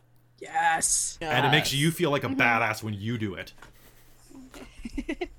Always Oh, do that. absolutely. Yes. Um, yes. that is 100%. the the number one thing that I have felt from uh, watching any Critical Role stuff is that they are very supportive of each other, Yeah. and that makes it more fun to watch. And I was like, yeah, no, that's like the number one thing about this show is that they do that. And it's ever since I saw that, I'm like, yeah, no, everybody celebrate everything, like celebrate each other because it makes you feel great. and and don't don't sit in your failure like Oh, if yeah. like yeah if you roll like this is something it took me a lot of years uh to get okay at uh is to not take it personally when the dice fuck you over Yeah. repeatedly. Honestly, again, and learn again, to and when you've celebrate upcast something. oh yeah so many Yeah, nat ones that's I'll, so many I'll nat admit, I'll admit, I got a little bit in my own stew on on Saturday for Hexador because I just, I did nothing that battle for three rounds. I was just Yeah. like, oh, dice, can you just? It not sucks. I'm sorry because she, she got confusion Oh. cast on her, and she just kept. it blows it's Yeah. Uh, I try not to use those spells, but I'm like this guy. What? This is the. I'm yeah, sorry. no, I'm it's sorry. fine, but it's okay. would But it's just like it's one of those moments where it's bad like, oh yeah, I need to get out of my head because I am, I'm Yeah. letting this drag down my enjoyment of the game. This is, And yes, this it's frustrating, but it's just like, okay, gotta like. Uh, and I don't I don't know if Buddy Hearted is in the chat, but on our last Deadlands or not the last one, it was like Deadlands game before that, she was trying to help me heal me. And I was like, Snake Eyes, Snake Eyes, Snake Eyes, Snake Eyes, fail, fail, fail. And she did, and it was perfect and broke a rib. It was amazing. It was the best day. She almost killed me and it made my life. Oh. Well, see, and it makes it more interesting because if we're just really good at everything and we never fail, like, okay, you can just watch us go through the story as it is, but you know, it, it fleshes out the character more because Mhm. They fail sometimes. Well, yeah, when I failed my save as Claudette and got swept out of like the sky Oh yeah. thing, and I'm free falling. Yeah, Reign you ch- totally changed our. oh shit! Yep. Yeah, we all went after you. Christine tends to roll like really high, and a lot of people comment on this on YouTube. But she also fails as like I, people that see that don't see how often she fails rolls. They just see because like when she succeeds, it's usually with like a 19 or a 20 with mods, right? But like well, yeah. So it sounds like it's really high, but it actually was like maybe a ten was what I rolled. yeah, but you also But I add have 10 to that. well, which is why you should never play a halfling again though, because you Oh, to eat your ones, Oh yeah. eat your ones. They're good for you. Yeah, I don't get nat ones too too often, but no, I do fail stuff, and quite often I just don't attempt roles that are stuff I'm not trained in and thus hmm. can't do very well. I let other people be the star of those things. So, and in terms of like oh. leaning into your failures, it's one of the things that I really like about the Chronicles of Darkness games. Just a quick aside, is because when you botch in that game, you get basically what equates to a, a point of experience. Like you get some experience points for it, and that's the quickest way to level up is to just botch a lot. And you can willingly botch. You can, if you fail a roll, you can say that you botch instead of just fail. Well, wasn't hmm. that like Amy's favorite thing to do? It's the only way she got XP. Just build XP by just like, oh yeah, I critically. Yeah, Critically like- botched. Really failed. because you learn more from failures. I've no, I haven't learned very much from my successes in life. I've learned a lot from my failures. Um, all right, so question from uh, the Wolfman: uh, Any recommendations on what to do if the party gets captured by Agdon and the brigands? I'm planning to have my party delivered to the bullywugs and made to fight in the ring. Uh, be open for the fact that they might, may not like that. Um, players are incredibly resistant to being captured. Um, they they uh, I would suggest, honestly, that you surreptitiously inform them before game without informing them by saying, like, yeah, I think that, you know, in a lot of D&D games, people just don't understand that, like, capture doesn't mean death. Like, kind of say that before games casually, so that it's floated. Put it out Uh, there. Just put it out there. Or, Put out in like, the universe. um but um be be open about the fact that they might not like that a lot of players are really resistant to that because it feels disempowering and d&d is a game about self-empowerment it's, it's got levels you know um but i don't know what your party composition is if they need so i mean it seems like you already have a plan there actually right like so the plan is to they get captured and then have them delivered to the bullywug. So it seems like you have a plan. Actually, I think they're wondering if there's anything if if you would recommend anything else. But I would say I think the biggest thing for a DM and trying to figure out capture is how much you like the the trust level between you and the party because I trust Kelly implicitly. I know if something happens to my character and, and something I think is going wrong, like I know that it's fine. He's not gonna do something that will make me like not come back or be enjoy the game. I know like I may not like it now, but it's gonna pay off at the end, kind of thing. So I think it depends on the trust level that you have in your party, mm-hmm. and hopefully that because it sounds like a good idea that you mm-hmm. have. Well, and potentially instead of getting into like a fight and having them lose and be captured, it might be worth it even to have them roll like a save to see if they get if they notice being snuck up on, or have like a like a like a net and then trap just or something. narrate it. lots of opportunities to get out of it. So it's like, okay, you get captured, then you're kept at their little island. Okay, have an opportunity to, to seduce the guards, right? Like have an Especially if you got opportunity to sneak gone. out. Exactly. Yeah. right? Like have have those opportunities to get out. Don't just be like, well, you're captured. Haha. Like, you know, it there's always opportunities to sneak out a window, right? Well, and and- potentially also seed what the end game is. If you want them to do the pit fighting, Mm. seed the fact that they're going to be doing that. Like that's what they're being sent to. yeah. Oh yeah, you're going to go to the pits, sort of thing, and you're going to have to fight. Yeah, or they Or overhear a whatever, right?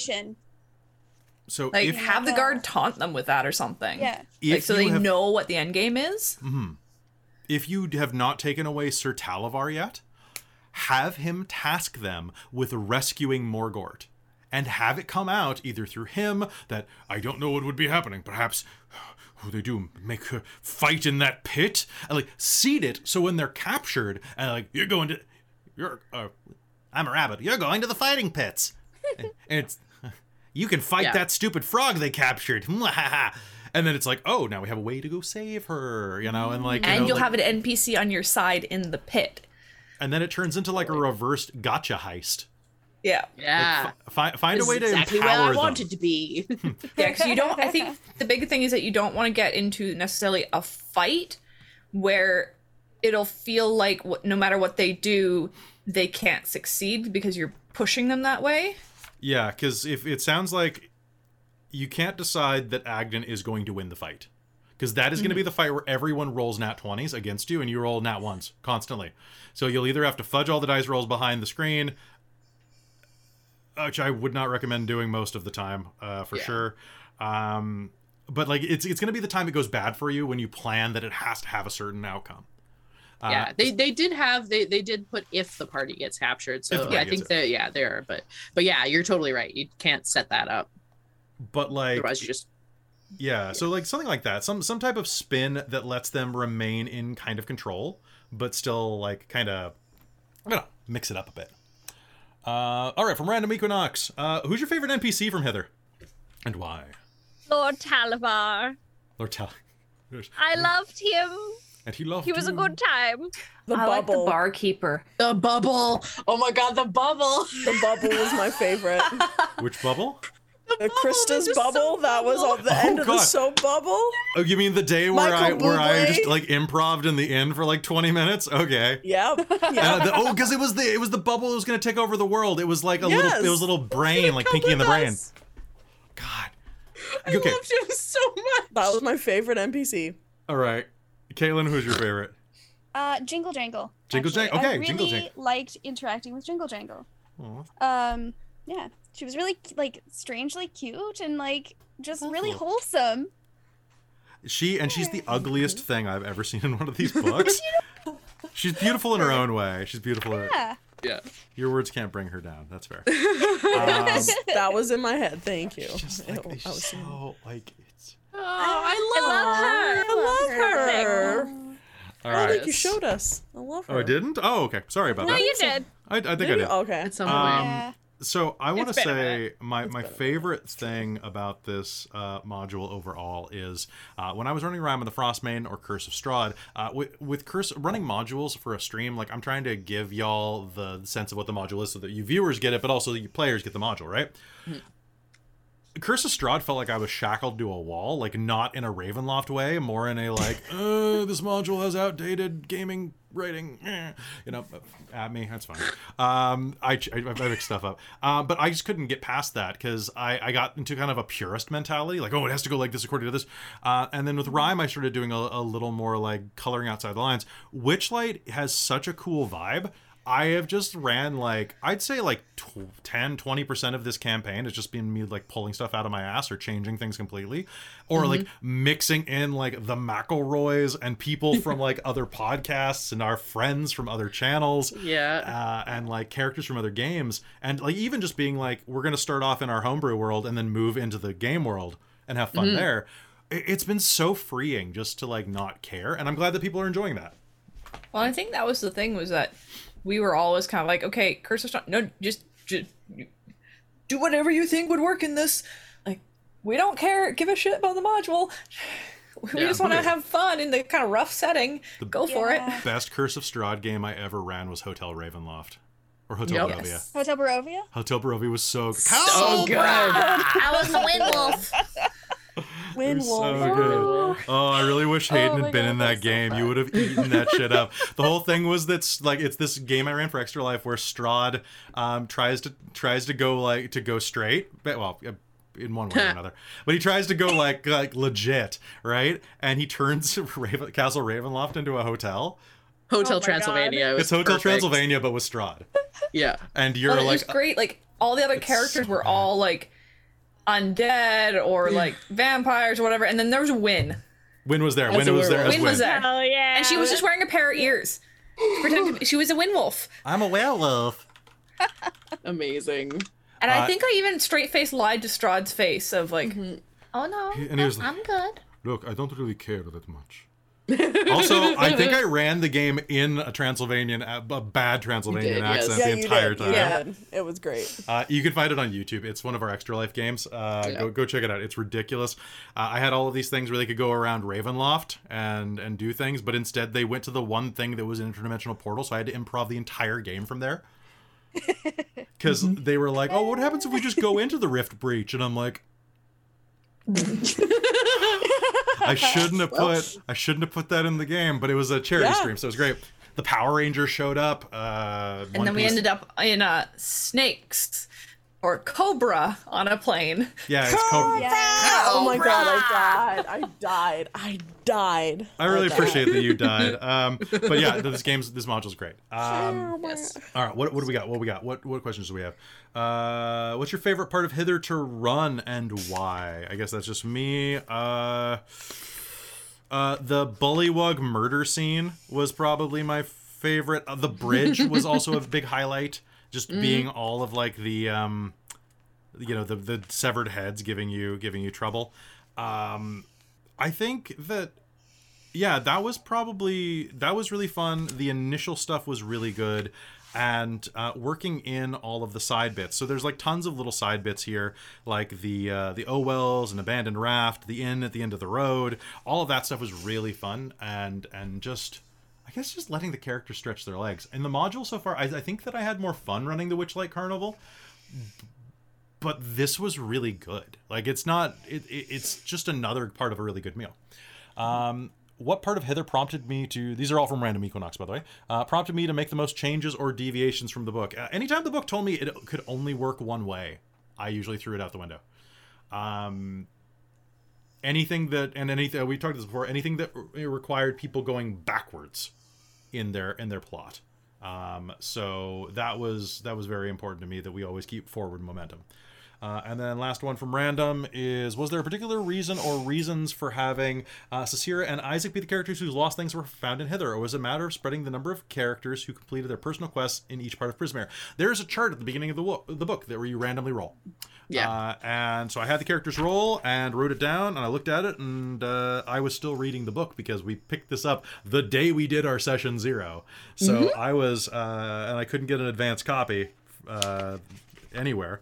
So I was frantically reading right before the episode zero, and that's what people rolled. So um, honestly, if I had the option for the mystique of so yeah, for, for some of the characters, I might have juggled around a tiny bit had I known a little more about the character and the, their trajectory from the start. Um, but I think it's working fine, and it just means that if I am introducing a character's secret or or lost item a bit earlier than I would like, I just have to make the plot more interesting, so that it's like, oh, well, yeah, you get what you want, but do you have what you need? Right, type of thing. Um, so I think that that is uh, that that's really important. Um, And yeah, so that's that's just the way that it works. Um, it's kind of funny that it we it ended up being in like kind of like a, a building stage. Like we start with two, then two, and then one in the final one. So it could have been like two one two. Actually, two one two would have been really good because then it would be an hourglass. you feel me on that, right? Oh, nice. Yeah, I know, right? Uh, so, Wonka, did you and your players have a favorite part of the module? And how easy was it to go over the new Witchlight module to create a story for the new adventure? Uh, the initial setup was pretty easy, I think, for that. And uh, we've talked about we've talked about our favorite parts of this one. Um, let's see. Uh, Wonka also asked, "How did you find inspiration to say this is how I want my character to be? What did you draw your character's personality from? Did anybody anybody want to touch on that? Um, I wanted to was- play. Oh, go ahead. No, Okay. Caitlin, I was just gonna say I was the I think I was the last addition to the cast, so I tried, wanted to kind of round it out, and um, I actually did something that I never do was I chose my class first. I was like I want to play a guns. Uh, I want to play you know fighter with decks and guns. Yeah. Anyway, so I was like, but so okay, but that's really kind of off brand for me. How am I gonna make this character fit that? Um, so I figured I would um just kind of I th- and then I developed her backstory that she wasn't always this way, but something happened and Mhm. so I kind of I usually find a personality and then I find a class and kind of figure out from there. Caitlin, do you want me to bleep that out on the YouTube edit? No, I don't care. It's it's really obvious anyways. in her art. Yeah. In her art. It's fine. yeah. Also, I'm like, I'm a dex fighter for a reason. yeah. It's all good. No. What? No. no. No. You sure? You're just an arcane archer. Yeah. Yeah, exactly. Exactly. What about everybody else? We're, we're, we're, so Um, Yeah. yeah. I was gonna say, um, I wanted to play something that was the opposite of Lysithian because I'd been playing Lysithian for like a year almost, and I missed that punk. loved them. Huh? I miss that punk. Me too. I miss them so much. Um, and I wanted to play something that was just the opposite of Lysithian because they were very like flat. They were they were the straight man. And I Mhm. loved them. It was really, really fun to tap into that because I don't usually play grumpier, more stoic characters. Um, and I usually go for more just kind of very light, kind of more chill friend like the chill character and those are really fun. So i wanted to kind of play outside of what i've been doing. So i was like okay cool. Well i know i want to be a fox bean because i had fallen in love with the race and then i had never played a warlock before.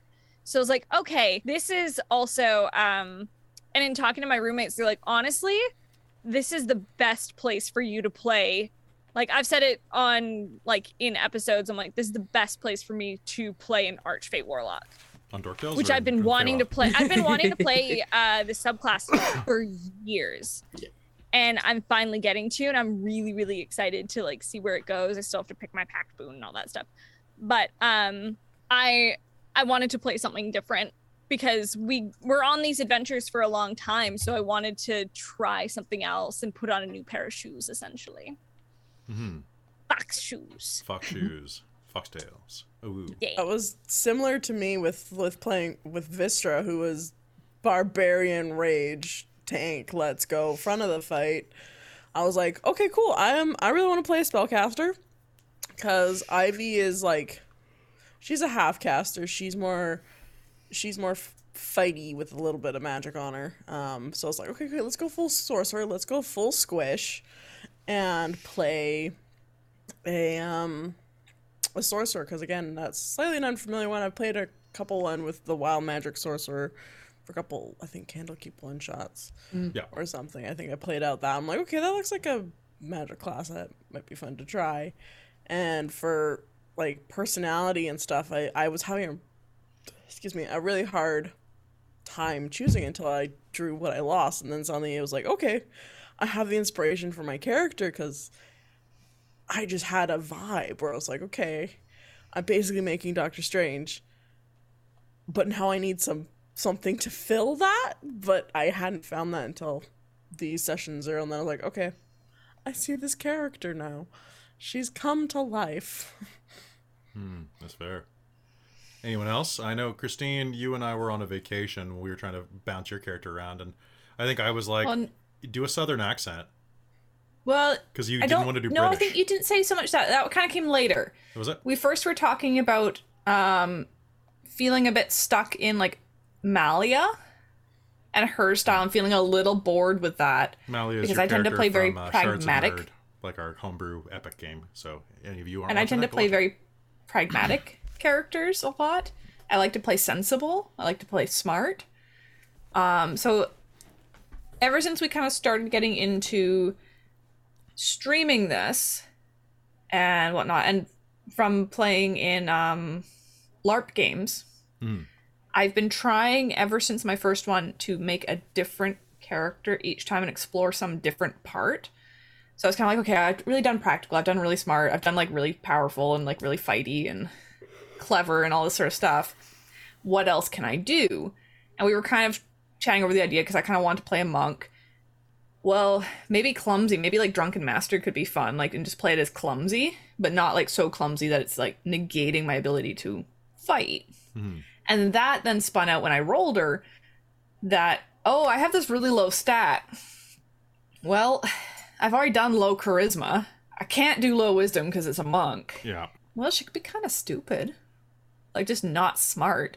And then it was when we were talking over all that while going for walks with the dog and stuff that um, Kelly suggested being unlucky. So that wasn't actually rolled by the book as an option for what I lost No, that was. it was we pitched it together and just decided that oh you know what that'll actually work like low level luck like oh you stick the landing but then you slip and fall in the mud once it's no longer important Yeah, not so nothing. Nothing that would really like. If it affects your hit points, it is a dramatic moment. Like and I think it was hanging out with Krista and Robin and Caitlin when we were working on costuming for this originally because we did do a, a group in-person hangout for that Like it was like the first time we'd all been in the same room in like two years. Yeah. and it was when the pandemic was kind of at its lowest for where we are over the summer and we were just pitching everything around and i was kind of like okay i really want to do like a different voice because i can't do callie's voice for this obviously like because we had just come out of rhyme and we're kind of throwing stuff back and forth and i was like well maybe british and we were kind of looking at stuff and i think i can't remember what, somebody said something but it was like oh well maybe i could try like a semi kind of dolly parton sort of sounding thing We're always talking And about then I started Parton looking at, like, accent videos and being like, oh, oh, no, non rhotic, non rhotic, non rhotic's the way to go. Okay. so much easier. when I experimented with it, I was like, I had found one video where she's like, you just have to let your jaw hang out like the washing. And I'm like, oh, oh, okay, I can do that. Also, just mm-hmm. quick note. Well, since you brought up the costumes thing, just another like round of applause, brava to Krista who oh, yeah. made the costume for Christine, made my jacket, and made Kelly's jacket. And you just that was great, and I'm excited to see. My There's next some more. costume. There's some more coming up. I got wigs in the process. I yeah. got some some cool outfits coming up. Oh, God, Chris, I'll have to show you my outfit ideas Pinterest because I've been sitting just throwing stuff in of like, oh my god, I want to do something with this for a new character one day. it's like a wrap shirt with like really high neck and Yes, like just good. Like Dr. Dre. texture. exactly. All right. So anybody else Um, want to weigh in on? Oh, Sure. Yeah, I, I was gonna jump in. Um, yeah, uh, I I definitely. So when I first uh wanted to play, I I tend to play like himbos and dumb characters because I am not a quick thinking person, but I can usually make very dumb questions very funny. So I I that's my comfort zone is being dumb and just being like silly. Um, so I was like, okay, I want to challenge myself. I want to play like a quippy, charismatic bard, but I wanted to play bard. Um, but uh, when I first talked to Kelly about it, because there was a very prominent bard in the previous game, we didn't want to keep that genre basically. And so I I went rogue. Rogue is like you can be a bard with a rogue, like char- like personality wise. Um, and so I thought that was going to be a lot of fun, and it has been. It's been incredible. Um, it took me a while to really flesh out like who he was and what his backstory is. Um, taking honestly taking the um, witchlight hand background helped because the idea that he ran away to join the circus really fit who I kind of was flirting with as an idea of who he was. And the idea that he was this young kid that ran away to join the circus was mwah, and just really solidified who he was. Um, and his, unlike a few other people here, finding his voice was a lot. It was a lot of me talking to myself in the car, seeing how deep I could make my voice comfortably. surprisingly deep. Surprisingly deep. I'm a real low. I'm I'm a tenor when I sing, so I like I I naturally have a quite low voice. Um, my my brother, after being on T for years, has a voice almost as low as me now. Um, so I have a very low voice naturally, but like bringing it into this lower register where it's comfortable to talk in is like I need to focus on it, but. I can I can get it to a point where it rumbles, but it's it's like I need Oh, to yeah. I need to have like just woken up or or have my voice destroyed. Like I was I, I was singing I was practicing singing in that low register because then there's actual notes to follow. Um and that after doing that for a while I had this like scratchy raspy and I was like, "Oh, it sounds so good, but my throat hurts so much." there, there are some tricks that you can do for that. I mean, Hayden, Yeah. Hayden can teach you for sure. Hayden's gives yeah. Uh, does some great. Breathing techniques, my Yeah. boy. Yeah. Well, and I've been I- Surprisingly, yeah. Breathing while trying to like pitch your voice Oh, down How's it going? is how my VO teacher taught me to do little boy voices. we, yeah and and and the difference of like like i think it might have even been one that you had you had in one of your talks that you'd It done was, on yeah, it on was one. It was one that that, I was listening did for to Fanex or where Dec- it's like- Dorkixo. To do a lower voice you instinctively want to do this to talk lower into your voice but you actually need to open it up so everything Yeah. resonates more and so Mhm. that really helped as soon as i was like oh there's the tilt okay there it is and of course in character that's tough because i'm always trying to do this like roguish side eye but i'm like okay no head up head up head up I'm glad Oh. it helped. it did thank you I want to point out that Fleazoid is the first person so far to comment at my amazing like beach house background. oh yes. It's all fake, I guarantee you. I, it, the wall is like r- literally like right here. Well, that didn't really. See it? really work. right behind your chair. There we go. Let's try this again. Ah, Yeah, there you go. Go off It's camera. right there. It almost landed on the couch. It did. It is on the couch. It's floating on the green screen. I mean, I'm wealthy. Uh, Patreon.com slash dork. Yeah, exactly. My millions of dollars. Yeah, I'm gonna go. My next my next step is to go box people on YouTube. There Uh, you go. Yeah, no, I, I think I could take Matt Pat. I think I could take Matt. Yeah, He's wiry. I found the trick was to do a lot my of like singing Yeah. to warm up, Same. Especially singing with various registers. I had to try and sing deeper and, or sing higher, and then um, talking to Charlie, my dog, actually. um, I would I would talk to him and Win's voice. I'm like, "Oh well, Charlie, are you really gonna do that?" and just talk to him that way. I just need a pet because I have no one to talk to. So I'm just, I talk to, I talk to my car a lot. Like when I'm driving to work, I'll Same. talk to her, and It's it's expensive. It's a pet. And she's a very expensive pet. but the the the sighing one I do for slipping into Ivy's voice, Hayden, and then I, I realized I haven't been doing it as well, like the for a bit, and then last night I did a ton of that before a game, and I noticed I was like, oh, I can get Ivy's voice back down to where she started with the "Hello, doctor" kind of. well, I think that's one of the things as well is having a line. yeah. Mm-hmm. You got to that anchor really helps. Have a catchphrase. Well, until I div- got Win's one, I was like, I didn't really have it, but it was like, "Hi there, you can. I'm Gwendolyn Shafra, but you can call me Win." Really got that voice accent, like just also the way she talks. I was Yeah. just like, "Oh, there's Win. So little Totally. aqua girl in the chat pointed out that uh, the deepest voice we heard so far was Mr. Witch. Holy shit, that was deep. Uh, that was me using Hayden's technique to get down that deep. So thank I'm you again. I'm so glad it's worked. Thank Cathy Weseluck. She is a goddess. Kathy I love her. also, Yeah. a little bit of imitating Michael Clarke Duncan because that's just you got to pretend you're Michael. You're just I'm tired, boss. You know, just go down there and just like, Yeah. but actually, actually breathe yourself down there. But uh, I, yeah. I almost went Patrick Warburton with Isaac. oh yeah, it's, uh, you, 'Cause okay. When you, Patrick, when you do the poison, the poison for The poison for Kuzco. Kuzco, Kuzco's Kuzco, poison. Kuzco's poison. I can only Yeah. do Patrick Warburton out of one side of my mouth. Yeah, oh, yes, absolutely. Right? You It's- have to. it- it- it- the same- but no, like I- if I switch sides, I can't it do it. doesn't work. It just watch. It's like it's, it's oh the poison, the poison for Kuzco. See, it sounds just like I'm somebody's dad. Like oh, the poison, the poison for Kuzco. Cu- Kuzco's poison. Kuzco's poison. Right? That's I think way it's the better. same It's like, side, who too. it's like Oh, Shit. that's hilarious. what's Everyone going has on here? Patrick Warburton side. Exactly. I love having Patrick Warburton show up in games. Um, yes. All right. So, and did everybody go over their character inspiration? Yes. Okay. Uh, any suggestions for when the players go over the rails? Oh, this is from Moriarty 8 to 862. Uh, any suggestions for when players go over the rails in this module? For example, my players use Mage Hand Thaumaturgy and Prestidigitation to steal Witch's Watch after the big top extravaganza. Uh, well, the module wants you to steal the watch. I watch. mean, that's essentially what we did.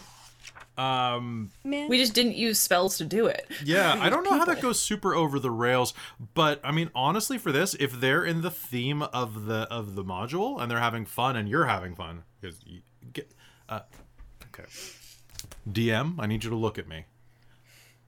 Your entertainment matters too. Okay, now that that's done, I'll put my glasses back on, and uh, yeah, but do, play the game for you too. Um, but uh, yeah, if they go off the rails, just like you know, have fun with it as much as you can. Um, uh, and uh, I don't know. It depends on how off the rails. I mean, that example, I'm not really sure. But what do, what do you all think? Like, what would be a way to rein in some players if they do something kind of a little little too crazy? Um,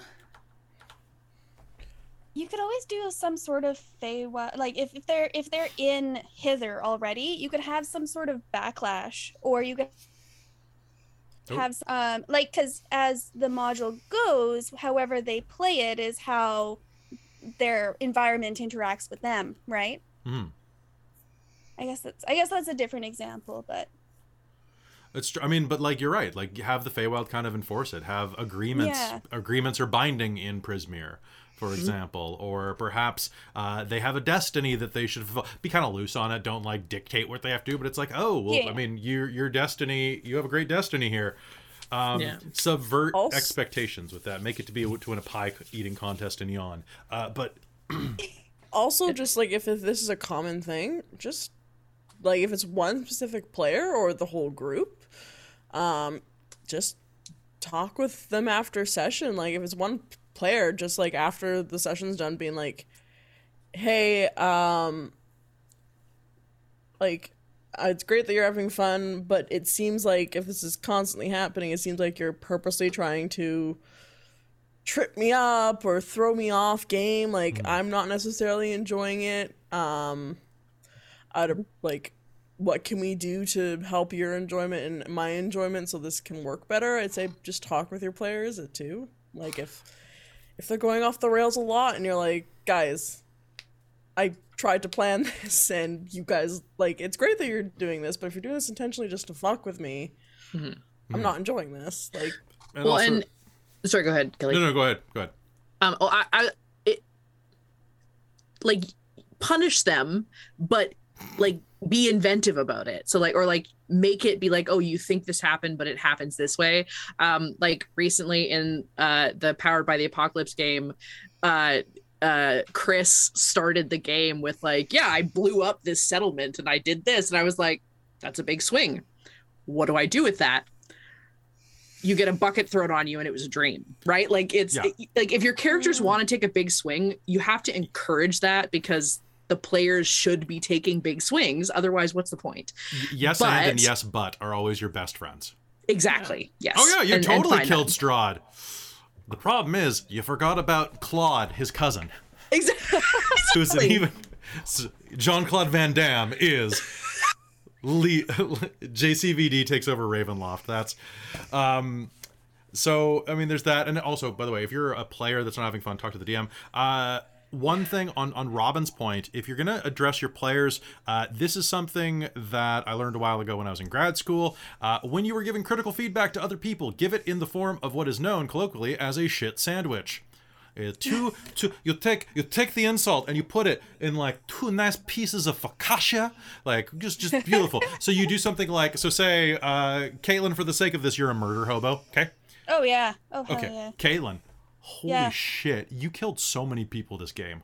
Yeah, that was- I. I know it's what you do. That was that was that was really cool. Thank you. Hey seriously like the way you your your stats and like like the way you rolled was ridiculous i love those dice that always seem to roll 20s um Right?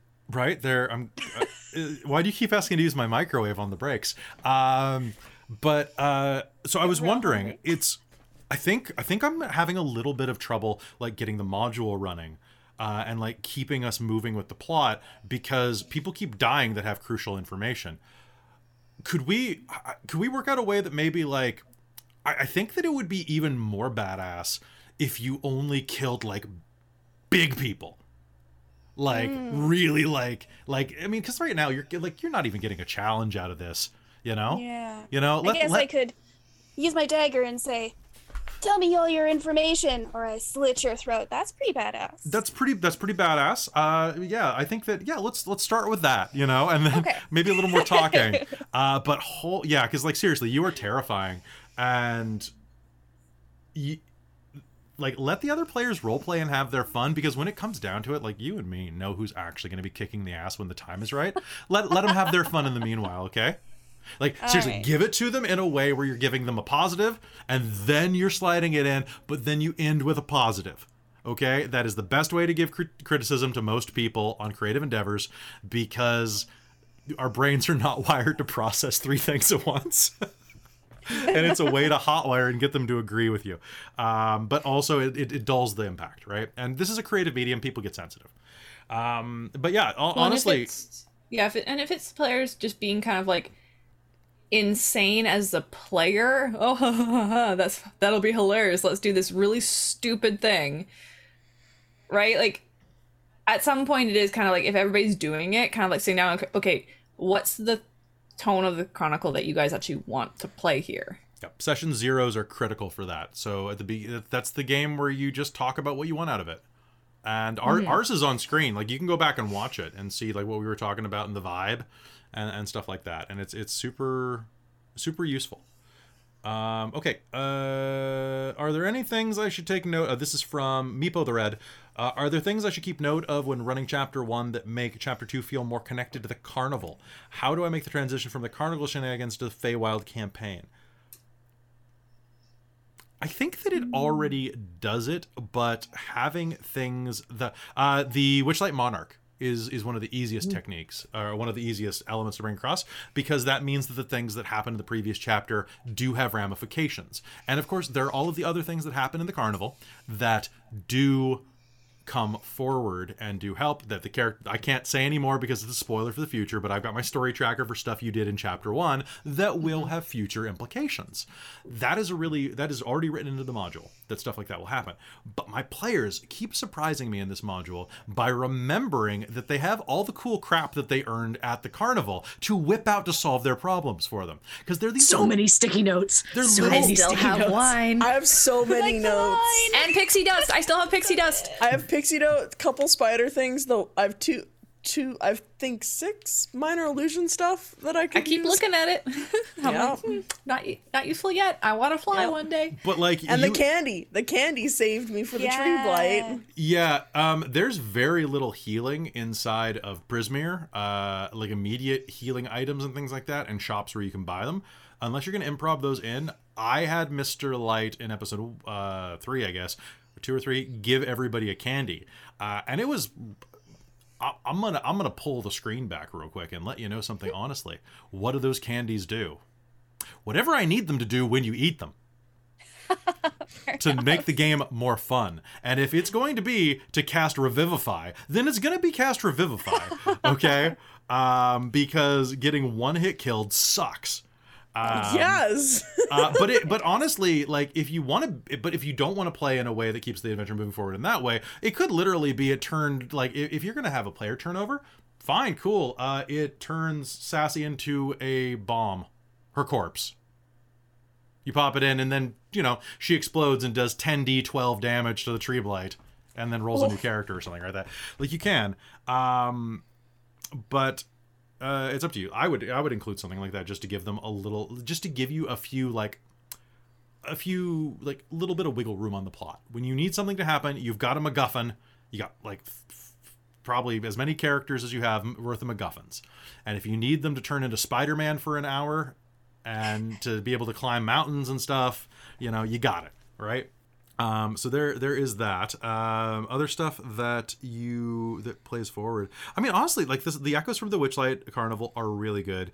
Um, someone asked in our Discord that they wanted to seed. Um, so you all heard that there were two carnivals that kind of met each other, and then they traded hands. Well, Yeah. in the Domain of Dread book, they talk more about the carnival that Mister Witch and Mister Light used to run and someone in our in our discord wanted to incorporate that carnival and it was like well how would i do that? Because i want to flesh it out with more carnival stuff. And i'm like hmm, fair enough. Um, i would strongly suggest having it come out organically through things like the hags. So like right there you had a um, you had a moment inside of the hags where uh, isaac picked up something and it gave away a bunch of secrets about her sister. Why not have something like that that is like a memento of the carnival that they kept, like the the creepy carnival, or something like that? Like you, th- these hags are hoarders, man. You can do anything you want with their with their storerooms. My my biggest regret in the entire module actually was that Isaac found a music box and I didn't have a good thing for it because it was just a mundane music box. But the idea that it like it could not be given where it was found. It could not be Sassy's thing. But my God, I wish I would have seen five minutes into the future, five minutes before. I would not have had that music box be there, and I would have had her item be a music box because it's a way better idea. And and Krista, you seized on that, and I was so excited. I'm like, I don't honestly. I don't think it was even me. I think it was Hayden that Was I it? someone. so. Yeah, Was it? Hayden. So- Hayden typed it into the into Yes. the I was the like, chat. Hey yo, is this Oh, Sassy's it? thing? Yeah, and I was like, oh yeah. And so and then that's, Krista said it. I typed it and Krista Yes. said it. Ooh, yeah, so but I, I pulled I pulled it from Hayden mentioning it, but it was it was Yeah. so good that I was like, oh, I have Mhm. to do this then. Yeah. Yeah. I do that so often. I'm like, Ayo, is this the thing? Is Yeah, this right. the thing we're dealing with? and that's and that's another beautiful thing because like you know you could have like this is all of us meshing well together Mhm. you know you could have been like oh isaac didn't i see you pick up a box it was like no Mm. isaac would be the one that would have thought of this but krista didn't think of it so here's a note for krista to bring it up Mm. as isaac and like that I kind of meshing that. yeah it works great Um, so uh, Sylvester Slays, who's our graphic designer in the chat, was asking, "Do you think we should have new like f- overlay frame designs for Chapter Three? I'm not sure. So like." This frame design is great, and I really like it. I think this actually might fit next chapter better than it fit chapter two, because chapter two was very much boggy, right? So this is an image from chapter three, right now Oh, right, yes. right? so like this is just like the chapter title page. I think this blends into the background really well. Um, If you want to mix the colors up a tiny bit and make it a little more bluey, bluey or yellowy, maybe could be good. Uh, and then the next chapter is very much like very mountainous and very a little bit threatening, a little bit fee Anyway, um, so it's up to it's up to you. I'm fine with anything. Uh, this one works really well for the entire time in the Feywild, in my opinion. But if you want to do extra work, dude, like uh, uh, your stuff always looks good. So pff, uh, it's up to up to you. We I need I need it by uh, I need it by like Monday. So. Uh, uh, but I'll, I'll send you I'll send you some photos of what this chapter v- the vibe is of the next chapter and the one after that and the one after that. Um, but I think this looks this looks really solid. Like our, our stuff looks great. I my- my only regret about the visual layout, sorry podcast listeners, uh, is that we didn't get as much time with the carnival look because the carnival look Yeah, was it so was good. so good It was. so it was really good. good. Uh, this is really good too. But man, I love the carnival look. It was just it speaks to me on a deep level. Um, okay, so other questions. Uh, let's see. the Things to keep note of that make. I think just like do that. Um, another one from Meepo. We was it hard to get the party going in the right direction when they were thrown into Prismeer, even if only a few characters had lost items in that section. I'm running this module with a large group, and I'm nervous to focus attention only on one third of the players and their lost thing. i, didn't mean think- Luthien's thing happened and this wasn't even her section No. Mm-hmm. Yeah. I mean, like Nico honestly- got stuff sprinkled throughout as well. Yeah. I think that's the thing is Yeah. sprinkle things, even though there's going to be focus on other characters, and that's where they're going to get their things. Find places to sprinkle things for other characters, so then everyone can feel included. This is. Also, I and feel even, like, like- it wasn't the goal of it. Like Yeah. we were Yeah. pretty much going around and helping people was kind of more the vibe and trying to fix the area versus um like Isaac and Sassy's thing that was kind of like a we knew we had to go find the hag, but then it was like, okay, what can we do on our way to It's a find the hag kind of thing. Yeah. Mm-hmm. Well, I mean, that's the thing is in in the overarching the reason to be in Hither is to get your things back from Bavlorna. but also that's like the end game of this section. It's not the whole game. So like honestly, like all through the other parts, it's not the focus.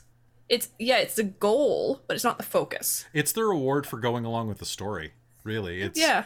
it's it's you know it's the magic items you find along the way um and uh and the friends too uh, but the goal is to save Prismeer from whatever is threatening it, right? And this is something that you get along the way.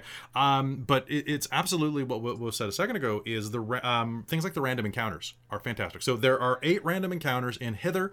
They are the abandoned raft, where you find an abandoned raft. That's literally it. You guys found that. The gushing O well, where there's a well that erupts water and it keeps causing problems.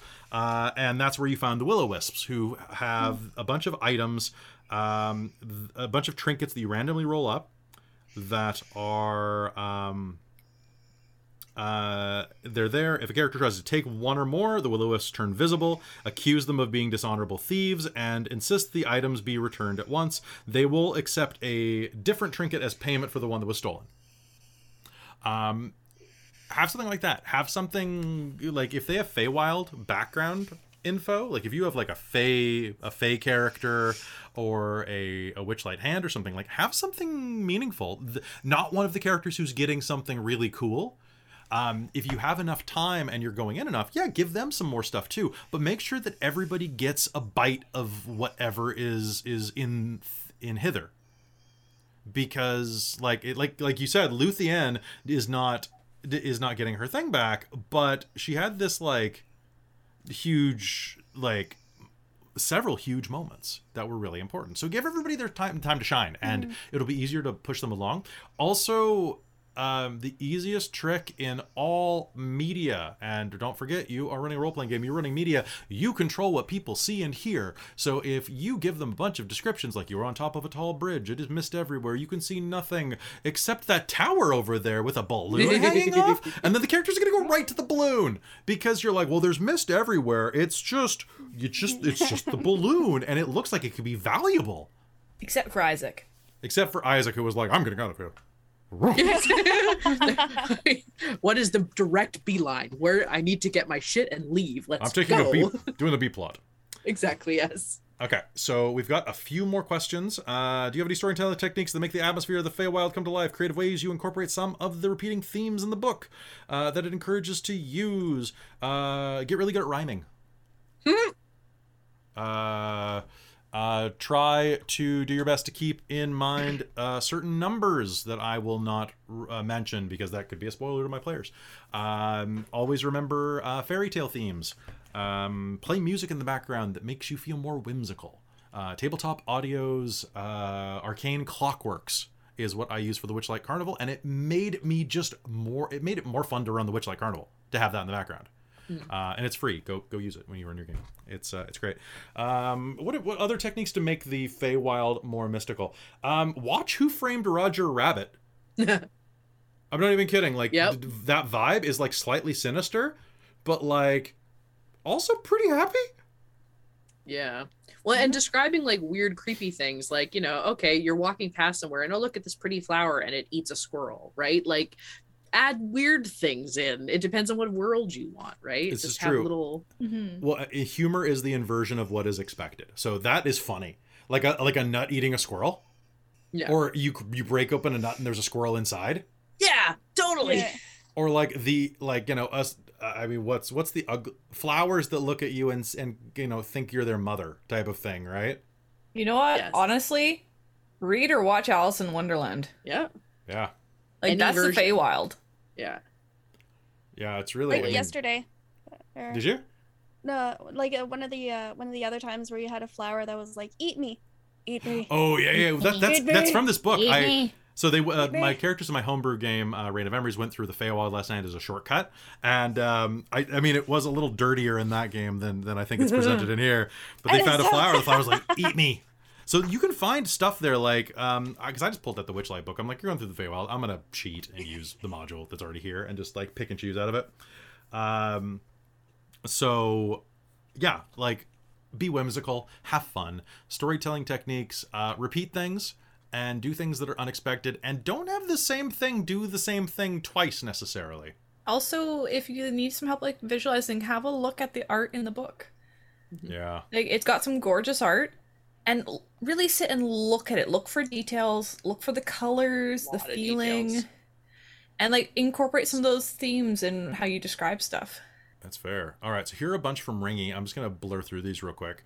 Uh, were there any areas of the chapter you felt were weaker and that could have been expanded on more? Uh, some of the maps, uh, knowing where the freaking trapdoor inside of Bavlorna's place would have been great. Oh. Um, is there anything you'd run a second time around, different way you'd approach things? I got the chest of drawers inside of Bavlorna's bedroom backwards. One of them, the chest of drawer and the shelf, were different, and I read them backwards when I was running the oh. game. So technically, Hayden shouldn't have been attacked, but it made for a better scene, so I just went with it. Um, so sorry. Uh, that was a little minor. There's a little little mistake. It happens. Just uh, roll with your mistakes always, uh, and just be like, "Oh, it's different. I don't make mistakes. I just change my change my plot." Uh, what was the most challenging part in terms of preparation? Uh, remembering all of the damn voices. That was that was a big one. Uh, Bavlorna's Bavlorna's hut was like pretty complex. It's like her, her house is like three levels. It's got a decent amount of prep you'll need to keep an eye on. Um, the best way to get through Downfall is, is it's kind of a hard thing to explain to your players if they can't see the maps or because you have to have everything obscured with fog. It's a, if you're using digital maps, it's really technical to keep to allow them to see it.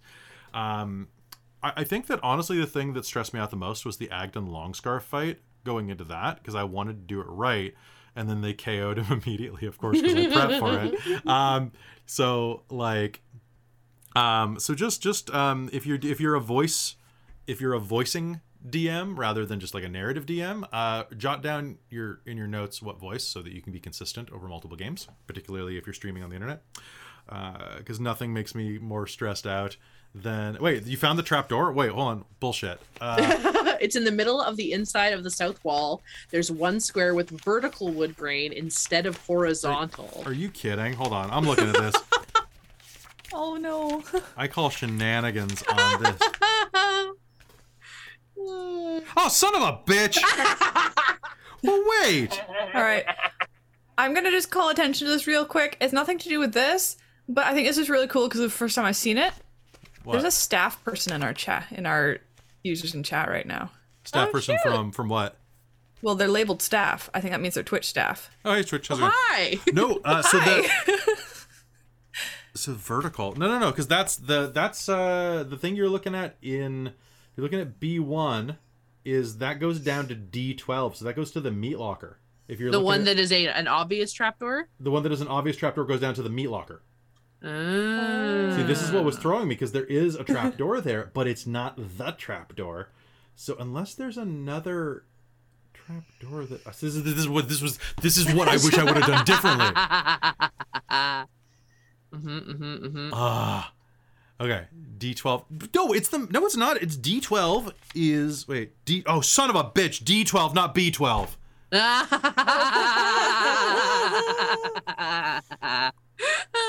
we love you, Kelly. it's to be fair, it's real small. To be fair, son of to be fair, son of a bitch. Uh, all right, all right, all right. So there we go. That's what I would do differently. I would learn to read. Um, I would I would make sure that I got the D next time I ran this. Uh, and not the D. Um, is there a different way I would approach things? I mean, like, I mean, pick and choose. I, I do Agdon a little differently from the. I, would run the combat a little differently.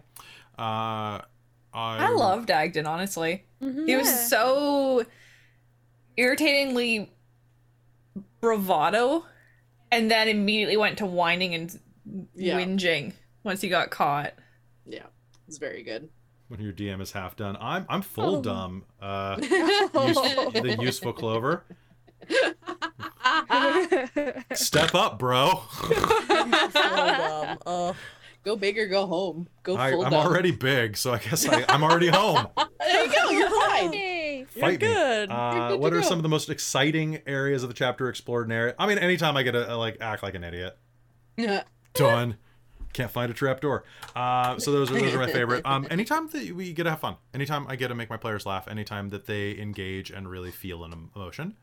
Um, on the on the narrative component, um, don't forget that when you are running anything with an emotional narrative, to play with the dials because you have to go from you go from whimsy to bittersweet to bittersweet to funny from to funny to sad to sad to angry. Play with your emotions. Go up and down. Mm-hmm. Don't don't be one note, or else people are gonna get freaking bored. That goes for players too. Let yourself feel those emotions. I I it's hard for me to let myself get into those to be vulnerable in front of other people, especially in a video medium with lots of people watching. I get real in my head about it. But letting yourself be like, no, just go with it, be that.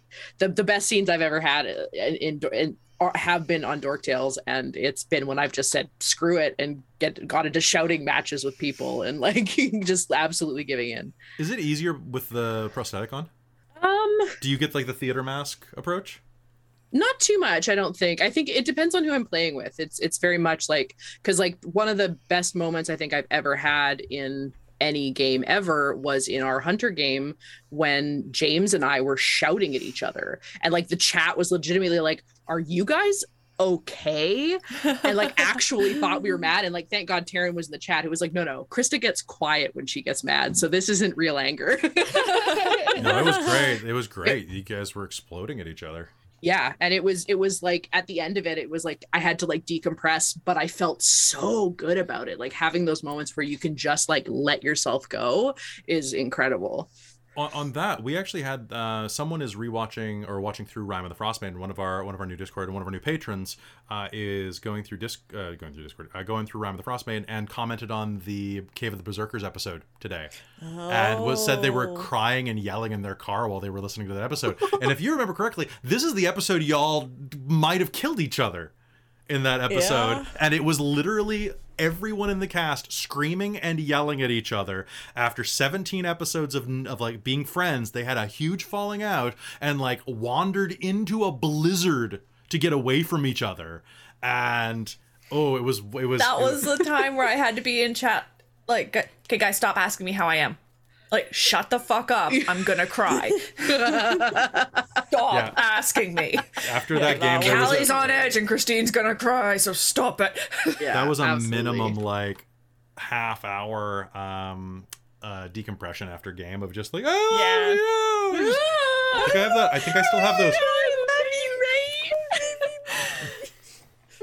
I think it was really good for, for, bringing Robin in too, because like Robin was a fairly new role player at that point and mm-hmm. hadn't been in one of those situations before.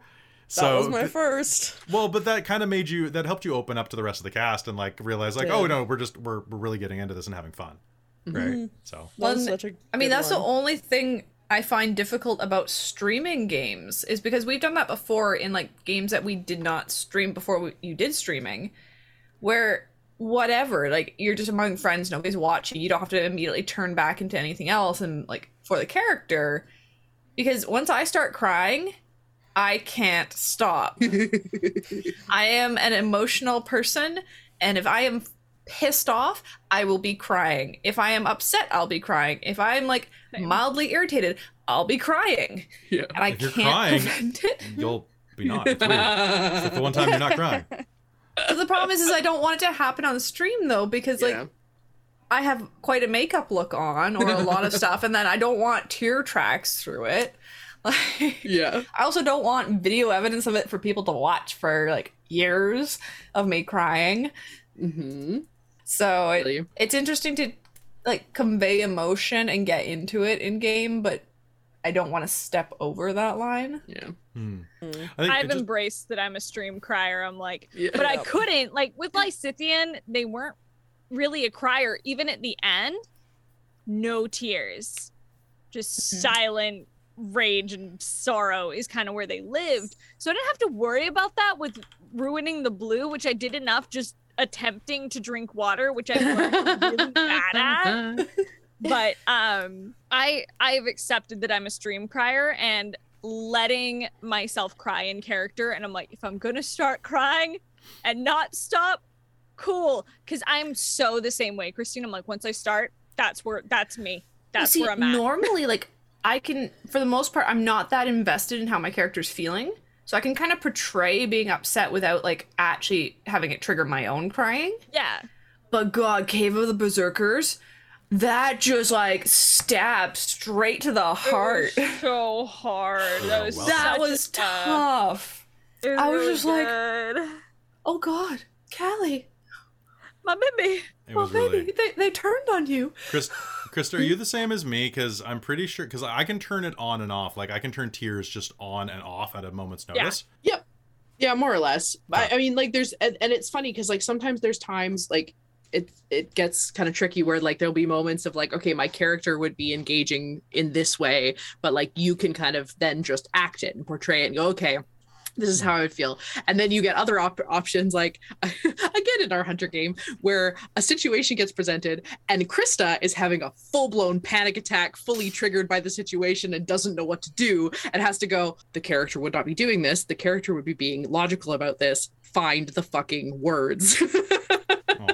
and so you find but but it ha- and i mean that it happens right I'm, but it's like that happens in situations right where you're like okay this my character would be panicking and engaging about this but i'm okay we're just going to engage with that but then finding that disconnect of like being in the character I, and i've been struggling with that with isaac a little bit and i think it's just because i've like, there's been a number of games where like I've been kind of sick or I, I, haven't really had my head in it. Mm. And so I've been playing my regular character instead of like I had an idea with Isaac that after he died, like going into Bavlorna's hut, he was going to like not even try anything and he was going to hide in the background and do nothing because he just died. And like, are you kidding me? I was dead. I'm not getting I'm not touching anything. I'm not starting any fight. die? with the tree. So he didn't die. He went okay. down. Okay, cool. He was you keep in, saying die. I'm like, I, I killed the other one. Exactly. Yeah, that was me. That was me. he was he was in death save. So as far as he's concerned, he was mm. it was on death's door. Exactly. But like the idea of like I almost died. I was like I was within inches of death and I don't know how to handle that and like that was why he ran away in the Bavlorna fight. But but th- but then situations came up where like he jumped onto the blob, and I was like, that's a cool thing to do, ha ha. ha. And then I was like, I'm sorry it didn't succeed. It was so oh, good. Oh, it's though. fine. But like as I was as I was saying it, and I've been like thinking about it for like everybody's turns, and I was like. Isaac wouldn't have done this. He's just on the like this isn't the character I wanted, but oh well, I'm in it now, I guess. I mean, so, but, but yeah, the thing is, you tough. never. But I, I think that's one thing about playing a character. Like when you do something that doesn't necessarily fit what the character would do, uh, or what you think they would do, embrace it. People do things that they yeah. don't understand all the time. Yeah. How many times in your own life have you done something that you're like, what the fuck did I just do? The that? rap battle. Yeah. That's literally yeah. that was my thing. I was like, oh shit, Sassy wouldn't actually do this. Yeah. But Robin wanted to get in a rap battle with Kelly. Well, and, and I was the opposite of like I, I was like Isaac absolutely would throw down and wreck this fool, but Krista is not in it. Like I was so out of it that game that I was like, there's no way I'm gonna be able to participate in this. you could have you could have brought some heat. Uh, so I got two more questions for us to go through, and then we just got a little bit of free talk, and then we'll probably call it. Uh, for the players who found their lost thing, so you two, do you feel like your characters This is from Ringy as well. Do you feel like your characters, uh, after finding their thing, are even more interested in the story? do the stakes feel higher for you? How does that does that make you feel? Or you can don't you don't have to say anything if you don't want to. But what do you think? I think we discussed this at the um like when we're talking about uh the one question asked about like keeping the interest for two thirds of their cast while they got into or their players while they got into this. Um this was an over like the item was the the little goal so okay, cool. That's been it's been done. So Sassy now really just wants everyone else to find their lost thing and also save Prismeer because like these people have been have helped her find the thing. so I, in my opinion, um, Sassy is the same or more invested in this because she is learning to kind of be more selfless from this. Mm. So hmm. for me that's uh, kind of my that's my answer. Yeah, yeah. Well, and and I kind of Isaac as in in his old status i'm sure like he was planning like oh sick we landed in the realm of bavlorna that's where my thing is i'm gonna get my my height back. It's absolutely the vainest thing in existence. And just dip and be like yeah okay i'm good now bye right? But now he's kind of like he could have just ran the chat is wondering how you will roleplay your newly gained height. Uh if I could make my voice lower, I would make it lower. Make um, it higher because you're higher up. Oh, there you go. Yeah. There's less. There's less altitude. I'll, I'll there's really less oxygen up, up here. um. But yeah. Isaac, did we just worm our way into your heart? no, never. Absolutely, but he won't admit it. Um. And I think I think he's he's it, it's it's interesting because I think this is the fact that he even ran with them is like he keeps surprising. Like you said, like characters do things that don't make sense, and the fact that he ran with them and is now in a air balloon going to a different section to do more good for other people that don't mean anything to him is very like, oh, okay. And he's he's got some fun backstory that like this is the person he didn't want to be. He didn't want to be a hero, and now it's like, oh shit, okay, yeah, I guess we're, guess we're there. Mm-hmm. Turn, t- turns out we matter after all. exactly. All right. so the last question from Ringy is: Lastly, how do you feel your characters have bonded or grown with their fellow party members since the start of the campaign? Uh, any friendships or bonds that would have initially have surprised you? Do you feel they fully trust the party, or still have some slight reservations? I feel like we kind of touched on a lot of that, but the part of that that really jumps out at me is any friendships or bonds that surprise you? What do you think? Um, I think nothing really shocked me. Well, I I guess like the first thing that comes to mind is like Win and Isaac, like their dynamic. Mhm. Yeah, um that's fair. Uses Isaac as a tea towel. I love that started. We're I don't like, even know how that started. It just did. Yeah. I Yeah. don't remember. It's been since the carnival. Well, I I think it was very much like I think Isaac knowing the carnival was like who's our best shot? Win. It was for me it was between Win and Nico. And I was like, okay, one of these two is going to be the one that brings the most joy. Because I was like, okay, we have Luthien, like calm, collected, going to be very useful in making things happen, but isn't going to be the face of this. And No. same with Sarcera, like very clearly very charismatic and gorgeous and like talented, but not the joy. Whereas Nico and Win brought that joy. And Nico's so, the chaos. yeah. And Nico's then the Win is very whimsy. Chaos.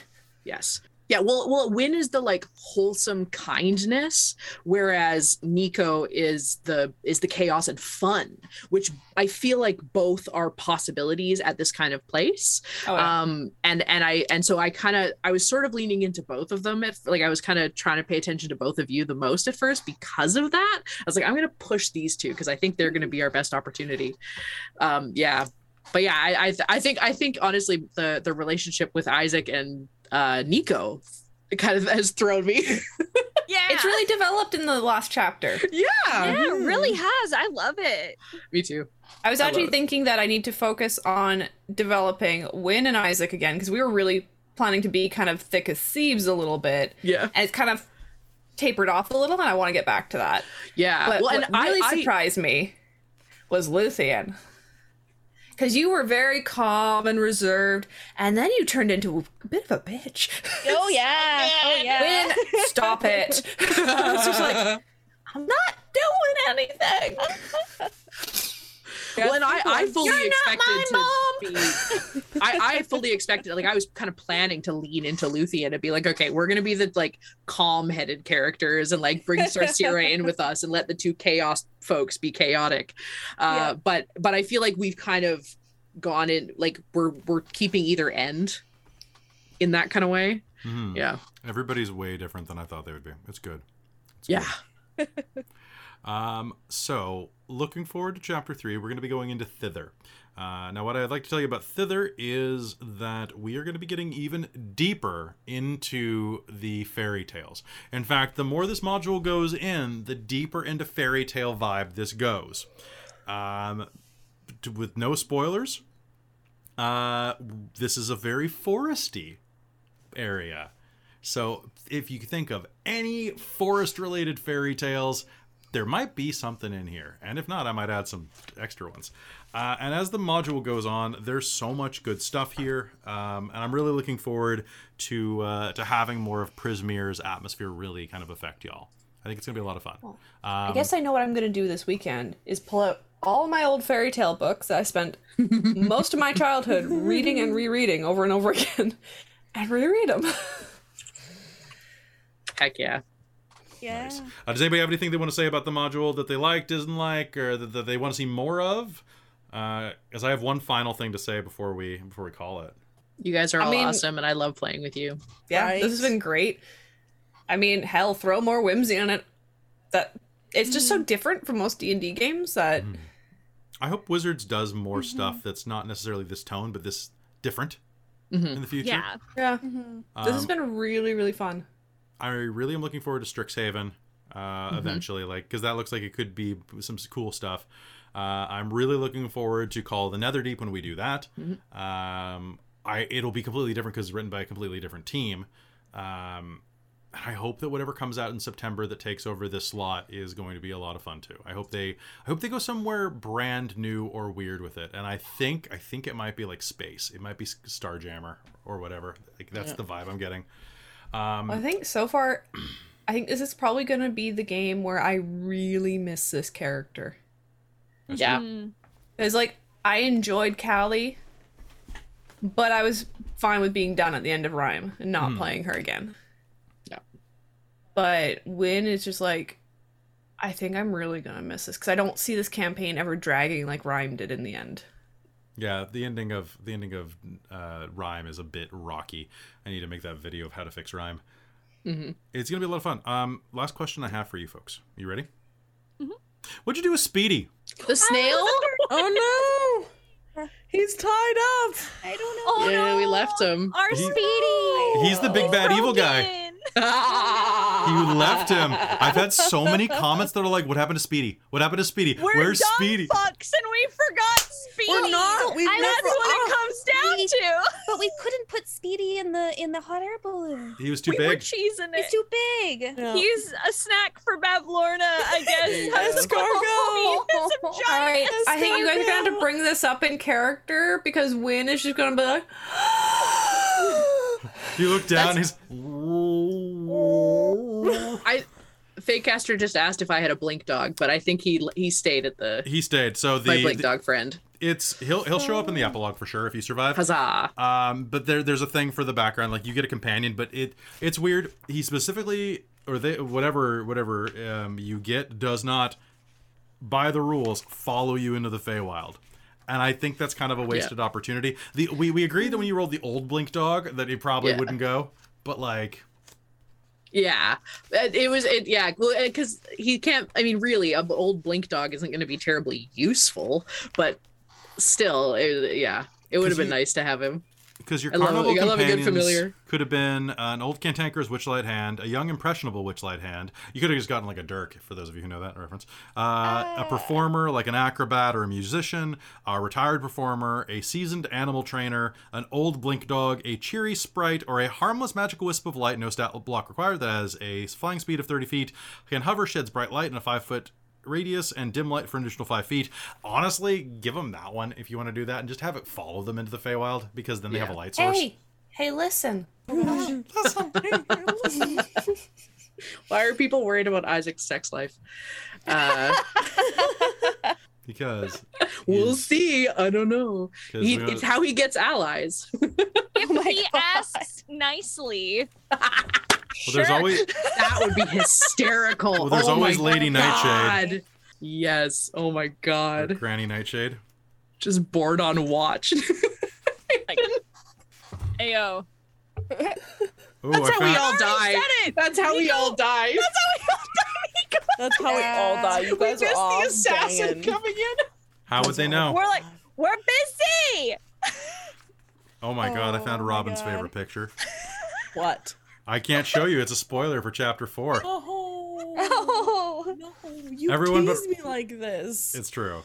Actually, there. I'm looking. I was looking for images for potential booty calls for Isaac, and there are a few. He's he's pan. It can be whatever I- gender I'm- identity is there. Okay, I'm pretty sure that you're not interested in like this goblin dude. Like Probably may- not. maybe he has a great personality. May, you know what? You know what? He's that's funny. it that makes that makes people's pants fall off in my experience. exactly. Mhm. Oink oink girl, now you're mine. Um, make him laugh like a piggy. Um, gotta love that meme. Uh, so uh, hopefully that was useful in answering some questions about how to run uh, chapter two. Um, I, we answered a lot of questions that people left, but honestly, my, my quickest advice uh, is, of course, as always, read everything. Um, find the few elements inside of chapter two that need to remain intact. Uh, for one, where the magic, where the the items are, uh, what is happening with the the darklings. Uh, make sure to get them that thing that they need that I can't say right now, but make sure they get it.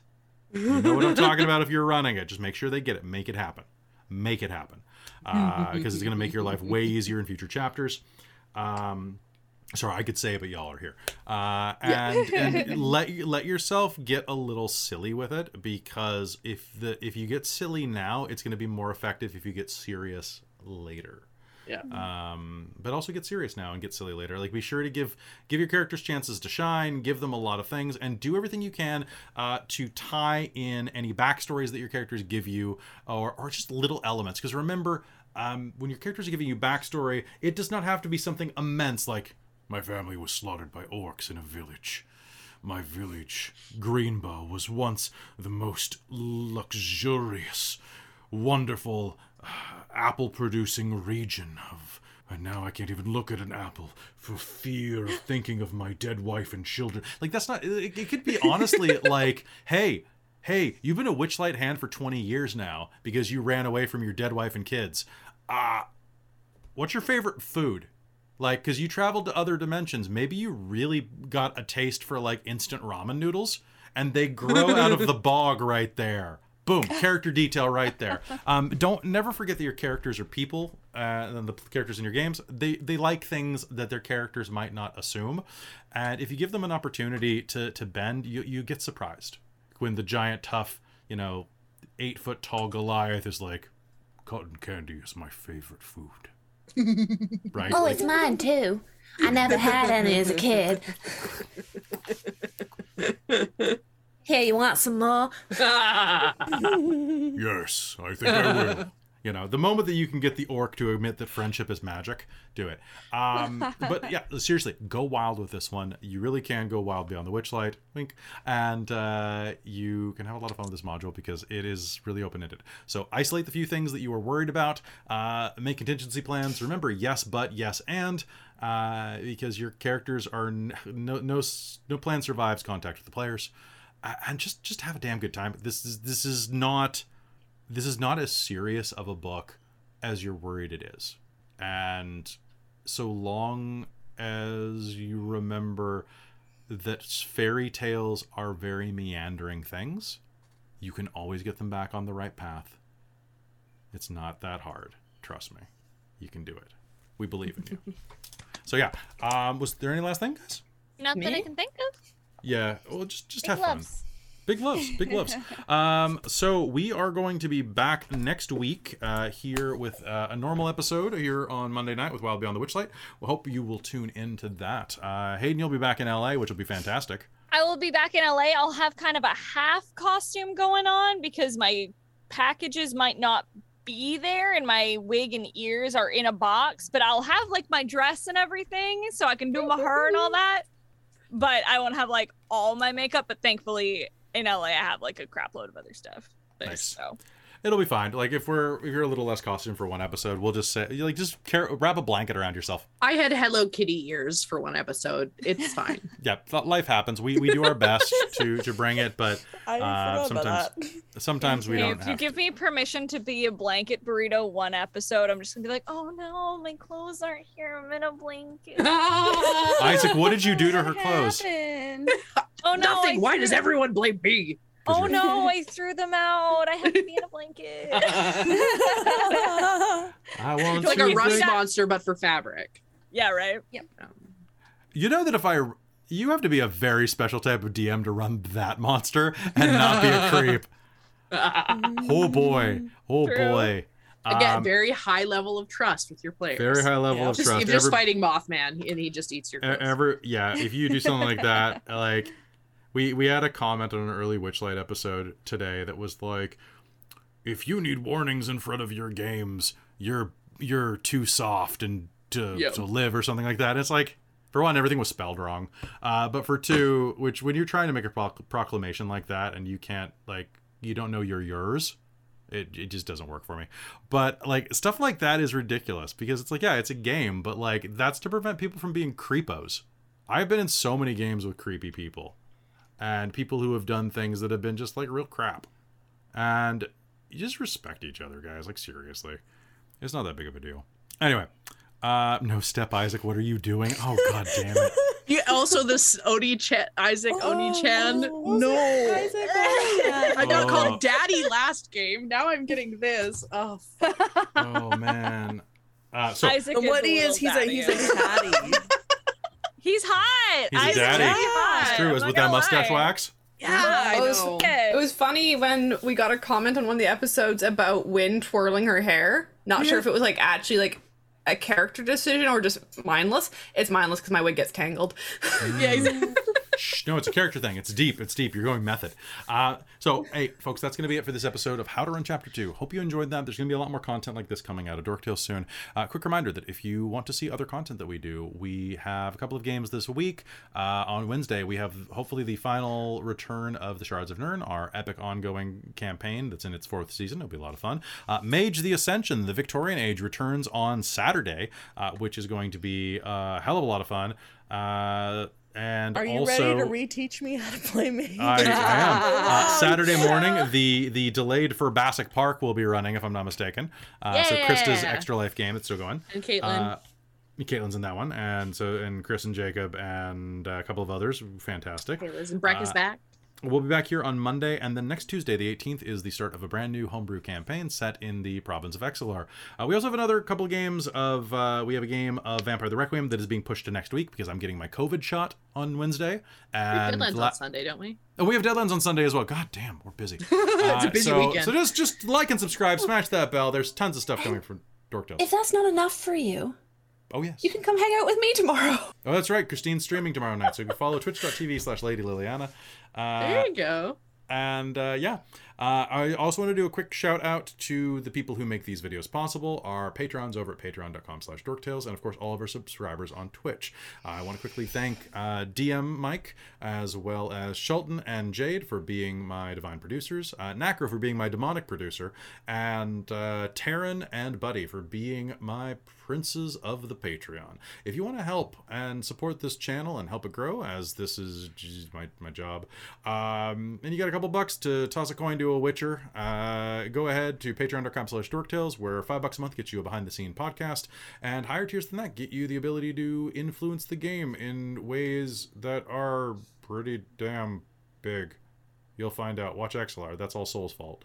Um, uh, yeah, with that, a couple bucks is just nice, but you know, the podcast is kind of kind of kind of what you want. You also get your name at the end of the YouTube videos and read off at the end of the Patreon, which uh, from the at the end of the podcast, which takes me for freaking ever.